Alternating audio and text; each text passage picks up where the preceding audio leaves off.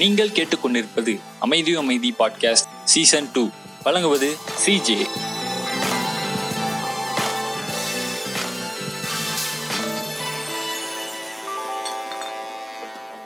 எல்லாருக்கும் வணக்கம். நான் உங்க சிஜே பேசுறேன், அமைதியும் அமைதி பாட்காஸ்ட்ல இருந்து. நீங்க கேட்டுட்டு இருக்கிறது அமைதியும் அமைதி பாட்காஸ்ட். இன்னைக்கு இந்த வாரத்தோட எபிசோட், அதாவது இந்த எபிசோட் வந்து நியூ இயருக்கு அப்புறம் போக போகுது. ஸோ எல்லாருக்குமே வந்து ஒரு ஹாப்பி நியூ இயர் ரெண்டாயிரத்தி இருபத்தி ஒன்று. ஏன்னா ரெண்டாயிரத்தி இருபது வந்து நம்மளுக்கு எப்படி போச்சு அப்படின்றது நம்ம எல்லாருக்குமே தெரியும். ஸோ ரெண்டாயிரத்தி இருபதோட ஒரு மிகப்பெரிய ஒரு விஷயத்தை பற்றி தான் இந்த பாட்காஸ்ட்லேயே நம்ம பேச போகிறோம். இதுக்கு முன்னாடி நம்ம கூட இன்னைக்கு ஒரு கெஸ்ட் இணைஞ்சிருக்காரு. கெஸ்ட்ன்னு சொல்றதோட ஒரு பிரதர் அப்படின்னு கூட சொல்லலாம், அந்த அளவுக்கு ரொம்ப க்ளோஸான ஒரு மனிதர். ஸோ நம்ம கூட யார் இணைஞ்சிருக்காங்க அப்படின்றத அவரே சொன்னா நல்லா இருக்கும். ஸோ நீங்களே உங்களை இன்ட்ரடியூஸ் பண்ணிக்கங்கண்ணே, சொல்லுங்கண்ணே. Okay, nice. என் பேர் ஆர்ஜே விக்ரம். எல்லா கேட்டுட்டு இருக்க எல்லாருக்கும் வந்து ஒரு பிக ஹாய்.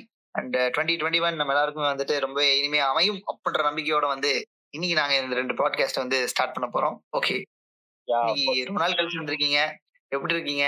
நல்லா இருக்கீங்களா? நல்லா நல்லா சூப்பரா இருக்கேன். ஏதோ போயிட்டு இருக்கு. இப்பதான் சீசன் டூன்னு ஒன்னு ஆரம்பிச்சிருக்கேன், எல்லாம் உங்க தயவால. சரி, ஷோ பண்ணணும்னு ஒன்னு சொல்லியிருந்தோம். ஆமா, அந்த ஷோ ஒண்ணு அப்படியே பண்ணிடலாம். பண்ணிடலாமா? பண்றதுன்னு ஆயிடுச்சு. அதான் நம்ம சொல்லியாச்சு, இவ்வளவு சொல்லியாச்சு, பண்ணிடலாமே. A few moments later. நீ வந்து கிரிஞ்சா வந்து நிறைய விஷயங்கள் நம்ம அட்டம் பண்ணாலும் நம்ம கிரிஞ்ச எல்லாத்தையும் தூக்கி போட்டு இப்போ வந்து வேற லெவலில் வந்து ஒரு டாபிக் சொல்ல போறோம். அது என்ன டாபிக் நீங்களே சொல்லிடுங்க. அது என்ன டாபிக் அப்படின்னா, நம்ம டுவெண்ட்டி டுவெண்ட்டியோட ஒரு மிகப்பெரிய ஒரு விஷயம், அதாவது கோவிட் நைன்டீன். அது கிடையாது, கோவிட் நைன்டீனுக்கு அப்புறம் வந்து நம்ம ஸ்டூடெண்ட்ஸ் லைஃப்ல ஒரு மிகப்பெரிய ஒரு விஷயமா இருக்கிறதுன்றது online class, Google Meet, Zoom Meet, இந்த மாதிரி விஷயங்கள்லாம் வந்து நம்மளுக்கு மிகப்பெரிய ஒரு ஹார்ட்வேர்டா இருந்திருக்கு. எல்லாமே வந்து டிஜிட்டலா மாறும் அப்படின்னு தான் சொல்லி ஆகணும். ஸோ அந்த ஆன்லைன் கிளாஸஸ்லாம் வந்து என்ன மாதிரி நம்மளுக்கு போச்சு. லைக் இப்போ வந்து நம்ம கிட்டத்தட்ட ஒரு செமஸ்டரே முடிச்சிட்டோம். ஆமா, செம் எக்ஸாம்ல இருந்து ரிப்போர்ட்ல இருந்து லேப்ல இருந்து எல்லாத்தையுமே முடிச்சிட்டோம். ஒரு செமஸ்டர் ஃபுல்லாவே முடிச்சிட்டோம். ஏன்னா ரிசல்ட்டுக்கு தான் வெயிட் பண்ணிட்டு இருக்கோம். நம்மளுக்கு அடுத்த செம்மே ஆரம்பிச்சிட்டாங்க அப்படின்னு கூட சொல்லலாம். இந்த எபிசோடு வந்து போஸ்ட் பண்றப்போ லைக் நம்மளுக்கு அடுத்த செம்மே ஆரம்பிச்சிருப்பாங்க. அந்த அளவுக்கு இப்போ போயிட்டு இருக்கு, அசுர வேகத்துல போயிட்டு இருக்கு நம்ம அகாடமிக்ஸே. சூறாவளி சூறாவளி அந்த ஸ்பீட்ல போயிட்டு இருக்கு. நாம அப்படியே சைக்கிள் மாதிரி தோ கிலோமீட்டர் தோ கிலோமீட்டர் இந்த லாக்டவுனும் போயிட்டு இருக்கு. இது எப்போ முடியணும்னு தெரியல. இப்ப ஏதோ கொரோனாவோட தம்பி வந்திருக்காராமா, அவருக்கு கோவிட் டூ பாயிண்ட் ஒன் வந்திருக்காராமா, சிட்டி டூ பாயிண்ட் ஓ மாதிரி. ஸோ அதனால வந்து வாழ்க்கையை நம்ம எதை நோக்கி போதே தெரியல. நீங்க என்ன நினைக்கிறீங்க? அதான் அப்படிதான் போயிட்டு இருக்கே வாழ்க்கையே. என்ன பண்றது, வாழ்க்கைன்றதே வந்து கடந்து போறது தானே. அப்படின்ற பட்சத்துல நம்ம அதை வந்து அந்த பாசிட்டிவிட்டியோட எடுத்துக்கிட்டு, லைக் நான் வந்து சொல்றது வந்து கோவிட் பாசிட்டிவ் கிடையாது, பாசிட்டிவோட வாழ்க்கைய வந்து நகர்த்தி போயிட்டே இருந்தோம் அப்படின்னா லைக் இதெல்லாம் வந்து மிகப்பெரிய ஒரு விஷயமாவே தெரியாது. கரெக்ட். ஸோ நம்ம ஸ்டூடெண்ட்ஸ் வாழ்க்கையில இது வந்து ரொம்ப புதுமையான ஒரு விஷயம். ஏன்னா கூகுள் மீட்டு நம்ம பாத்துருக்க மாட்டோம். ஒரு மீட்ல வந்து பத்து பேர், ஒரு வீடியோ கால்ல வந்து எட்டு பேர் பத்து பேர்லாம் நம்ம பேசி நம்ம பழக்கமே கிடையாது. ஆமா, அந்த வகையில இது வந்து ரொம்பவே வந்து ஒரு புதுமையான ஒரு விஷயமா இருந்துச்சு ஸ்டார்டிங்ல.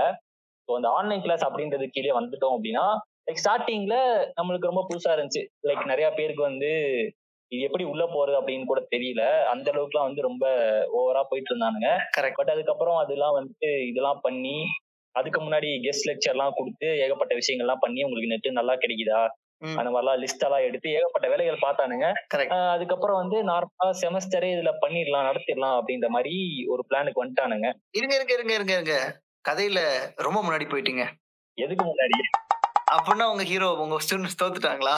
ஆன்லைன்ல செம் எழுதிட்டாங்களா?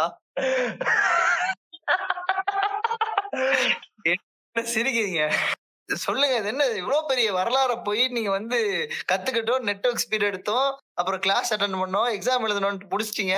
இதுக்கு பின்னாடி ஒரு ஒரு வரலாறு இருக்குது, அது உங்களுக்கு தெரியாதா? வரலாறு முக்கியம் அமைச்சர், உங்களுக்கு அது தெரியும் இல்ல? அந்த வரலாறு ஸ்டார்ட் பண்ணி விடுங்க. நான் அப்படியே உங்க கூட அப்படியே ஜாலியா கண்டினியூ பண்ணிக்கிறேன்.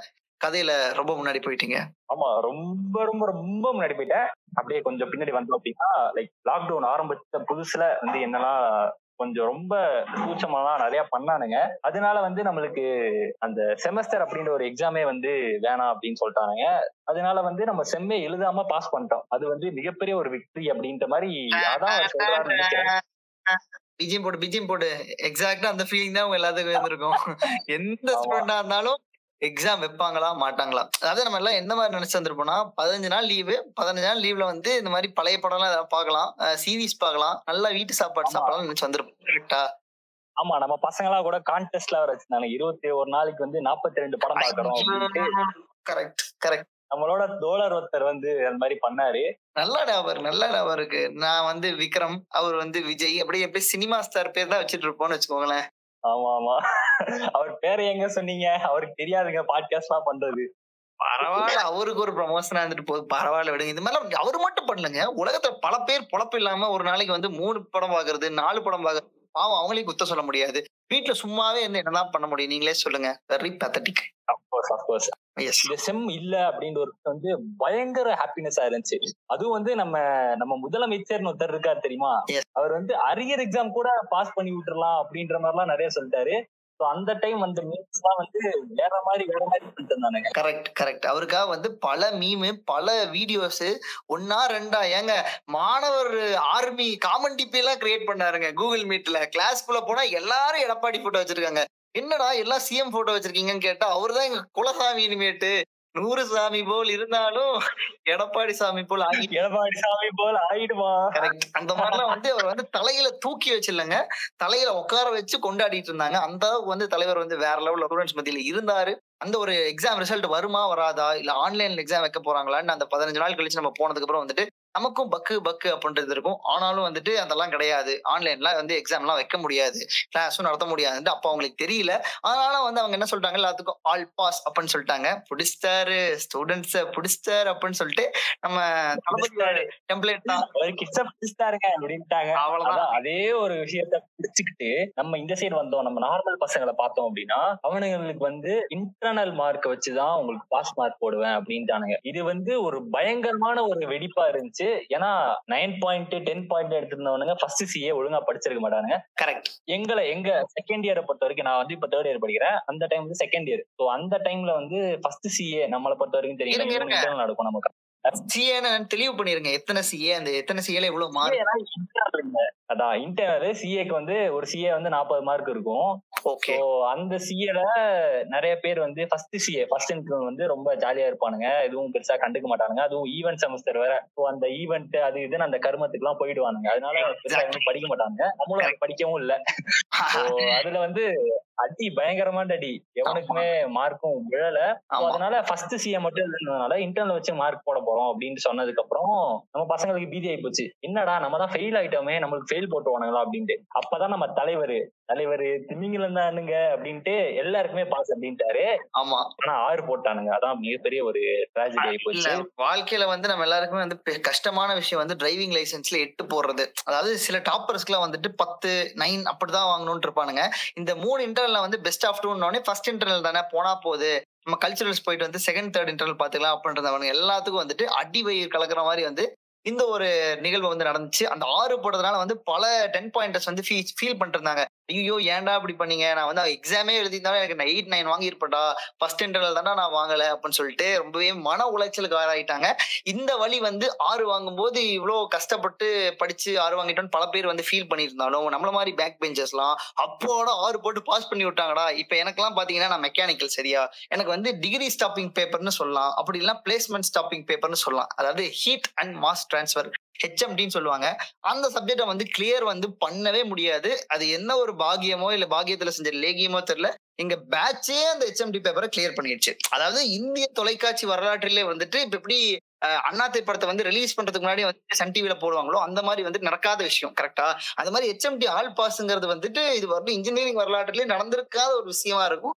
ஆனா அது வந்து இந்த ஒரு கோவிடால வந்து நம்ம எடப்பாடி சாமியின் அருளால வந்துட்டு நிகழ்ந்திருக்கு. அது வந்து எனக்கு வந்து ரொம்பவே பர்சனலா ரொம்ப சூப்பரான ஒரு மொமெண்ட்னு சொல்லலாம். உங்களுக்கு இந்த மாதிரிலாம் அது ஆயிருக்குமே? கண்டிப்பா.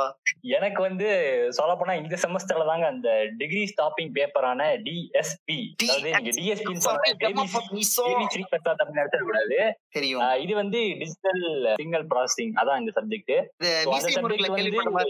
இப்ப சொல்லுவாருன்னு நினைக்கிறேன், டிஎஸ்பி அப்படின்னு சொல்லிட்டு. அவர் இந்த நான் சிக்தால் அந்த படத்துல கூட இந்த ரெஃபரன்ஸ் இருப்பாரு, டிஎஸ்பி மட்டும் கிளியர் பண்ணிடணும் அப்படின்ட்டு. அதான் அந்த டாப்பர் வரைய கூட அந்த கிளியர் பண்ண முடியாத ஒரு எக்ஸாம் வந்து எங்களுக்கு இந்த செம்ல அமைஞ்சிச்சு. அதாவது இந்த லாக்டவுன்ல இருந்த செம், அதாவது தேர்ட் இயர்ல பிப்த் செமஸ்டர்ல அமைஞ்சிச்சு. இந்த பேப்பர் வந்து லைக் எங்களுக்கு நடத்துறவரே வந்து செம்ம சூப்பரா நடத்தினாரு. அது வந்து அவரை வந்து குறையா சொல்ல முடியாது, அந்த அளவுக்கு செம்மையா நடத்திட்டாரு. எக்ஸாமே வந்து ஈஸியா கிளியர் பண்ண முடிஞ்சது. நீங்க பிட் அடிச்சாலும் சரி, பிட் அடிக்கலாலும் சரி, நீங்க லைக் அவர் கிளாஸை கவனிச்சிருந்தீங்கன்னா கூட அதுல அதுல இருக்கிற விஷயம் தான் அப்படியே ஈஸியா கேட்டாங்க. ஸோ அந்த வகையில வந்து இந்த ஆன்லைன் எக்ஸாமுக்கு அது ஒரு மிகப்பெரிய ஒரு விஷயமா இருந்துச்சு. விட்டு கொடுப்பவன்லாம் நண்பன் கிடையாது, பரீட்சையில விட்டு காட்டுறவன் தான் நண்பன். இது எப்படி இருக்கு? இது வந்து நம்ம கொஞ்ச நேரம் கழிச்சு நீங்க சொல்லிருந்தீங்கன்னா டைமிங்க்கு பக்காவா இருந்திருக்கும். பட் சரி, இது தெரிஞ்சா போயிருக்கு. அதாவது ஆன்லைன் செம் நடத்துறதுக்கு முன்னாடி ஏகப்பட்ட கிளாரிபிகேஷன், ஏகப்பட்ட குழப்பங்கள். அதாவது நீங்க பாத்தீங்கன்னா லைக் நாலு மணி நேரம் கிளாஸ் அப்படின்றப்போ எத்தனை பேர் தெரியுமா இது பண்ணானுங்க. லைக் எங்களுக்கு வந்து இந்த டைம்ல வந்து இது கிடைக்க மாட்டேங்குது, நீங்க வந்து சேர்த்து வச்சு நாலு அவரா தொடர்ந்து வச்சிருங்க அப்படின்லாம் நிறைய பேர் நிறைய குற்றச்சாட்டுகள் வச்சானுங்க.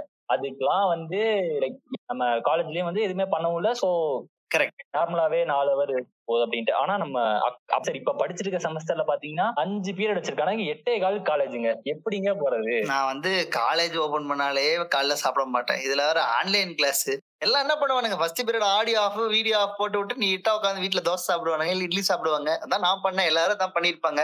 ஆனா சாப்பாடு முக்கியம் இல்லை. அதனால வந்துட்டு நீங்க என்ன பண்ணீங்க, காலாம் எட்டே காலுக்குன்னா எட்டு மணிக்கெல்லாம் வந்துட்டு எந்திரிச்சு இந்த சுந்தரா டிராவல்ஸ்ல வர மாப்பிள்ள மாதிரி வந்து ஃபுல்லா மேக்கப் எல்லாம் போட்டுக்கிட்டு அழகா வந்து உட்காந்துருப்பீங்களே. எதுக்குங்க குளிக்கிறதெல்லாம் ரொம்ப அது ஏங்க கேக்குறீங்க? அதாவது நம்ம கரெக்டா வந்து எட்டு மணி கலவரத்தை வச்சு எந்திரிச்சிருது. அந்த கால் மணி நேரம் நம்ம காலை கடன் எல்லாம் முடிச்சு விட்டு கரெக்டா வந்து லேப்டாப் ஓபன் பண்ணி இந்த லிங்க் கரெக்டா வந்து குரூப்ல வந்துருக்கும், அதை கிளிக் பண்ணி உள்ள போனோம் அப்படின்னா கிளாஸ் நடக்கும். அது அப்படியே ஒன் ஹவரோ இல்லை நாற்பத்தஞ்சு நிமிஷமோ உட்காந்துட்டு அதுக்கப்புறம் வந்து ஆட்டோமேட்டிக்கா கிளாஸ் முடிஞ்சு அதுக்கப்புறம் ஒரு அரை மணி நேரம் கழிச்சு அடுத்த பீரியட் அப்படியே போயிட்டே இருக்கும். கரெக்ட், நம்மளுக்கு வந்து அந்த அஞ்சு பேர் அஞ்சு பேர் போகணும்னு தெரியாது. லஞ்ச் பிரேக்குன்னு மட்டும் ஒரு ரெண்டு மணி நேரம் தொடர்ந்து அந்த டுவெல் டு டூவோ இல்ல லெவன் தேர்ட்டி டு ஒன் தேர்ட்டியோ அந்த மாதிரி ஒரு கேப் இருக்கும். கரெக்ட். ஸோ இந்த டைமிங்லாம் வந்து நம்ம என்ன பண்ணுவோம் அப்படின்னா மிச்ச பாக்கி இருக்குள்ள தூக்கம், நம்ம தூங்கி இருக்கிறதே ரெண்டு மணிக்கு தான் இருக்கும் படம்லாம் பார்த்துட்டு. ஸோ அந்த டைம் விட்ட தூக்கத்தை வந்து அந்த லஞ்ச் டைம்ல வந்து நம்ம ஃபில் பண்ணிக்கிறது. அதுக்கப்புறம் அந்த கேப் இருக்கும் தெரியுமா, அரை மணி நேரம். அந்த லஞ்ச் பீரியடுக்கு அப்புறம் ஒரு பீரியட் வந்துட்டு அதுக்கப்புறம் ஒரு கேப் இருக்கும் தெரியுமா, அந்த அரை மணி நேரம். அதுல உட்காந்துட்டு இந்த சாப்பாடு வேலைகள் எல்லாமே பாக்குறது. ரொம்ப உத்தம சோழ பல்லவன் மாதிரி பேசுறீங்க. நீங்க காலையில இருந்து தூங்கிட்டு தானே இருப்பீங்க. இந்த மாதிரி ஆன்லைன் கிளாஸ்ல உங்களுக்கு நடக்க மறக்க முடியாத சில நிகழ்வுகள்லாம் இருக்கா? எனக்கு ஒன்று இருக்கு, அதை ஃபர்ஸ்ட் நான் சொல்லிடுறேன். என்ன எக்ஸ்பீரியன்ஸ்னா வந்துட்டு நான் காலைல வந்து பொங்கல், சரியா, பொங்கல் வந்து உலகத்துல வந்து நிறைய போதைப் பொருள் இருக்கு, அதெல்லாம் பேன் பண்ணிட்டு இருக்காங்க. ஆனா இந்த பொங்கலை மட்டும் யாரும் பேன் பண்ணி தொலைய மாட்டேங்கிறாங்க. ஏன்னா வந்து பொங்கல் சாப்பிட்டா வந்து தூக்கம் வந்து அப்படி வரும், அப்படியே வேற உலகத்துல இருப்போம்னு சொல்லலாம். அதாவது நீங்க எந்த பொங்கலை சாப்பிடுங்க கண்டிப்பா உங்களுக்கு அந்த தூக்கம் அப்படின்றது லைட்டா இப்படி போய் இப்படி வருவீங்க. அந்த மாதிரியான ஒரு செடேஷன் வந்து அது கண்டிப்பா கொடுத்துரும். அது ஹாஸ்டல் பொங்கலா இருந்தாலும் சரி, வீட்டு பொங்கலா இருந்தாலும் சரி, அது எந்த பொங்கலா இருந்தாலும் நம்மளுக்கு கண்டிப்பா அந்த தூக்கம்ன்றது வந்துருது. அதான் நெய் ஊத்தி சட்னி போட்டு சாப்பிட்டா வேற லெவலுங்க. அப்படி சாப்பிட்டு நான் என்ன பண்ணிட்டேன்னா வந்து ஃபர்ஸ்ட் பீரியட் போய் அட்டன் பண்ணேன். அட்டன் பண்ணிட்டு அஞ்சு நிமிஷம் கவனிச்சேன், சரியா. அதெல்லாம் ஆன்லைன் கிளாஸ் ஸ்டார்ட் பண்ணதுல அஞ்சு நிமிஷம் கவனிச்சதுல அப்படியே தூங்கிட்டேன்.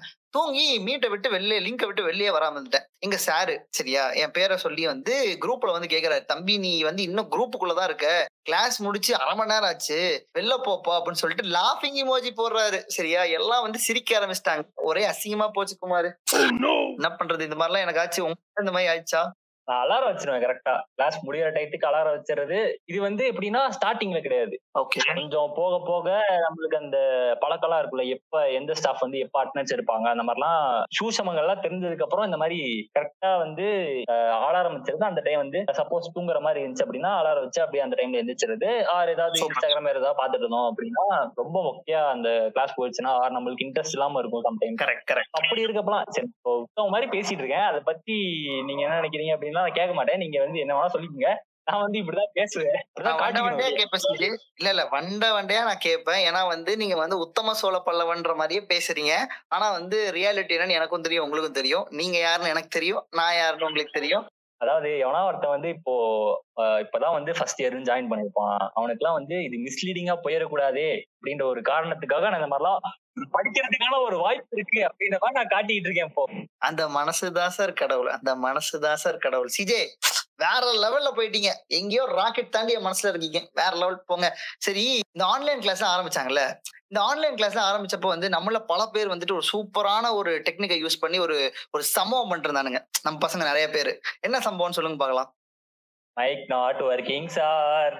அது வந்து வேற. நான் வந்து என்ன சொல்றேன்னா, இப்ப வந்து ஒரு ஸ்டாஃப் நம்ம கூட வந்து சண்டை போட்டிருப்பாரு, சரியா வேணே நம்மள ஃபெயில் பண்ணி விடுவாரு. சைக்கோ ஸ்டாஃப்லாம் நிறைய பேர் ஒரு டிபார்ட்மெண்ட் ஒருத்தர் இருப்பாங்கல்ல, அந்த மாதிரிலாம் இருக்கும்போது வந்துட்டு இந்த ஸ்டாஃப் மேல நிறைய பேர் கான்ல இருப்பாங்க.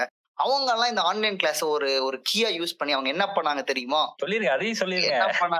அதுதான் பயங்கர ட்ரெண்டிங்கா போயிட்டு இருந்த ஒரு விஷயம் இந்த ஆன்லைன் கிளாஸ் ஸ்டார்ட் பண்றதுக்கு முன்னாடி. ஏன்னா ஐ மீன் ஸ்டார்ட் பண்ற இனிஷியல் ஸ்டேஜ்ல, ஏன்னா வந்து ஆன்லைன் கிளாஸ் ஸ்டார்ட் பண்ணலாமா வேணாமா, பண்ணலாமா வேணாமா அப்படின்னு சொல்லிட்டு பல பேர் பல குழப்பங்கள்ல இருந்தப்ப வந்துட்டு ஸ்டார்ட் பண்ணலாம் அப்படின்னு சொல்லிட்டு நிறைய காலேஜஸ்ல வந்து ஒரு அட்டெம்ப்ட் எடுத்து பண்ணிட்டு இருந்தாங்க. அந்த அட்டெம்ப்ட்ல வந்து நிறைய ஸ்டூடெண்ட்ஸ் வந்து என்ன பண்ணிட்டாங்கன்னா புல்லிங் பண்ண ஆரம்பிச்சிட்டாங்க. புல்லிங் என்ன செஞ்சு வந்துட்டு அந்த ஸ்டாஃப்ஸ் எல்லாத்தையும் வந்து டீஸ் பண்ண ஆரம்பிச்சிட்டாங்க. இதை பத்தி நீங்க என்ன நினைக்கிறீங்க? யாரை டீஸ் பண்ணாலும் தப்பு தப்பு தான். பட் இது வந்து லைக் தப்பு தான் தப்பு தான் இந்த ஃபர்ஸ்ட் சென்ஸ் நம்ம தப்பு தான் சொல்லி ஆகணும். பட் பட் ஸ்டில் எனக்கு வந்து என்ன தோணுது அப்படின்னா, இவனுங்க வந்து ஏன் இப்படி பண்றானுங்க அப்படின்றத ஒரு ஒரு பேச்சு நம்ம எடுத்தோம் அப்படின்னா, இவனுங்க கிளாஸ்லயே வந்துட்டு இவனுங்க வந்து எதுவும் பண்ணிட முடியாது. அந்த மாதிரி இவங்க கிளாஸ்ல வந்து இந்த மாதிரி பண்ணியிருந்தாங்க அப்படின்னா சம்டைம் பிரின்சிபல் ரூம்ல அந்த மாதிரி வந்து கூப்பிட்டு போய் நிறுத்திடலாம், இல்லைன்னா ஹெச்ஓடி கிட்ட போய் கம்ப்ளைண்ட் பண்ணலாம். அந்த மாதிரி சஸ்பெண்ட் பண்ற அளவுக்கு நம்ம பண்ண முடியும். ஆன்லைன் கிளாஸ் அப்படின்றப்போ நம்ம வீட்டுல தான் இருக்கும். அந்த தைரிய மயிரில வந்து இவனுக்கு இந்த மாதிரிலாம் பண்ணிட்டு இருக்காங்க. இவனுக்கு வந்து இன்டர்னல் மார்க்லயும் கை வைக்க முடியாது. அதான் நம்ம எடப்பாடியார் வந்து பாஸ் பண்ணலாம் அப்படின்னு சொல்லிட்டாரு இல்லையா? சோ அதனால அந்த மாதிரி சில பல திருசமங்கள்லாம் பண்ண ஆரம்பிச்சானுங்க. அதான் அதான் அந்த மாதிரி விஷயங்கள்லாம் ஸ்டார்டிங்லாம் பண்ண ஆரம்பிச்சானுங்க. அதுக்கு வந்து எப்படி சொல்றது, அவங்களும் பாவம் தான், அவங்களுக்கும் அது ஃபர்ஸ்ட் புதுசுதான். ஸோ அப்படி இருக்கிறப்போ நம்ம அந்த டைம் அது பண்ணதுன்றது தப்பு தான். அதுக்கப்புறம் பெருசா யாரும் பண்ண மாதிரிலாம் நியூஸ் வரல. அதுக்கப்புறம் இவனுங்களும் உஷாரிட்டானுங்க. ஸ்டாஃப் வந்து என்ன மாதிரிலாம் பண்ணணும், என்ன மாதிரிலாம் வந்து இருக்கு அப்படின்ற மாதிரிலாம் சொல்லிட்டாங்க.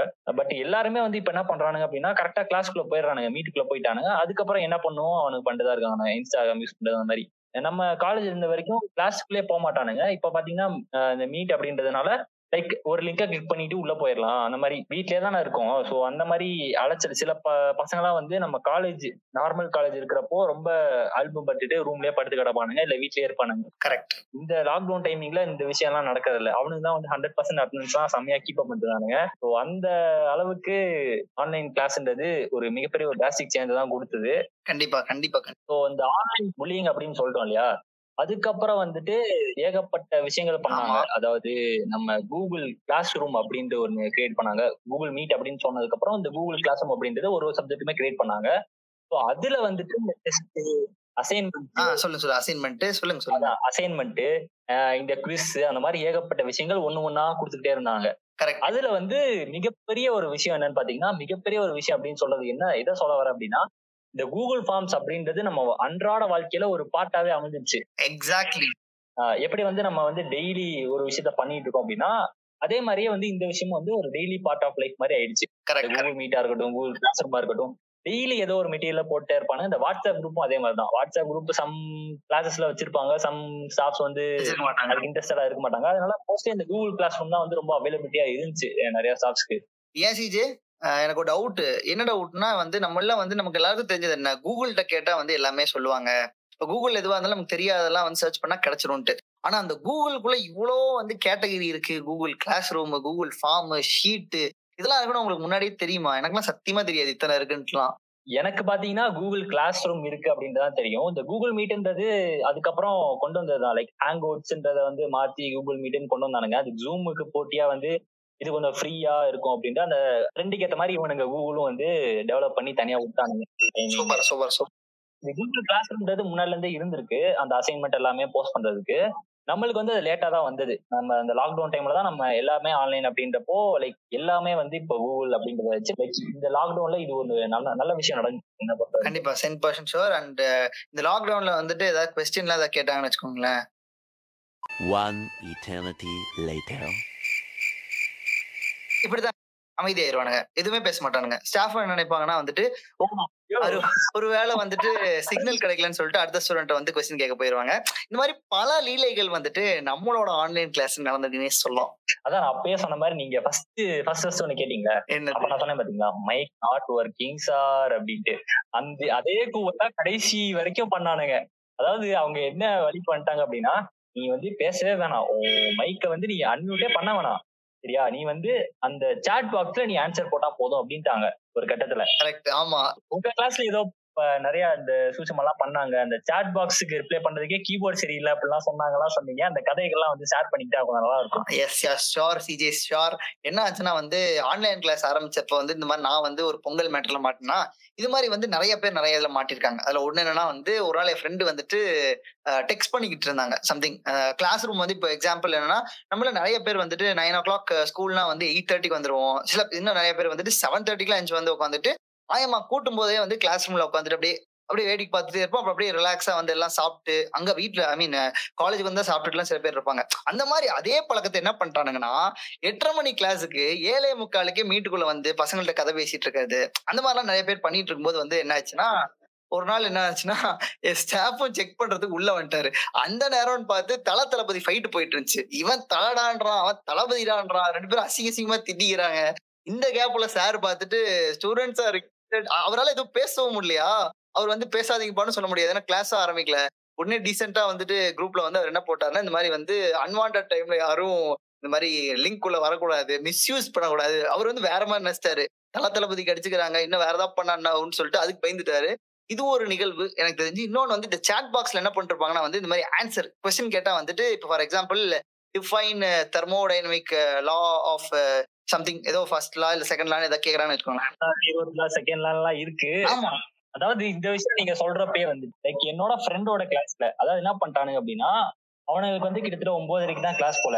இவனுக்கு எல்லாருமே குரூப்ல ஜாயின் ஆயிட்டு ஒன்பது ஒன்பதே காலுக்குலாம் ஜாயின் ஆயிட்டு என்ன பண்ணிருக்கானுங்க படத்தை அப்படியே லைவ் ஸ்ட்ரீம் பண்ணிட்டானுங்க.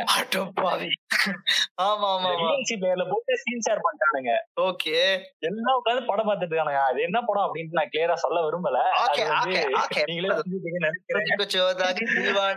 அளவுக்கு புரியுது, அதான் அந்த அளவுக்கு அட்வான்ஸா போயிட்டானுங்க. சோ அந்த கிளாஸ் முன்னாடி இந்த திருச்சமங்க எல்லாம் பேசிட்டு இருந்தீங்களா, சோ எனக்கு டக்குன்னு அந்த விஷயம் நான் வந்துச்சு. அவன் சொன்னான் அந்த மாதிரி சூப்பர் சூப்பர் அந்த ஸ்கிரீன்ஷாட் கூட எனக்கு அனுப்பிச்சாங்க.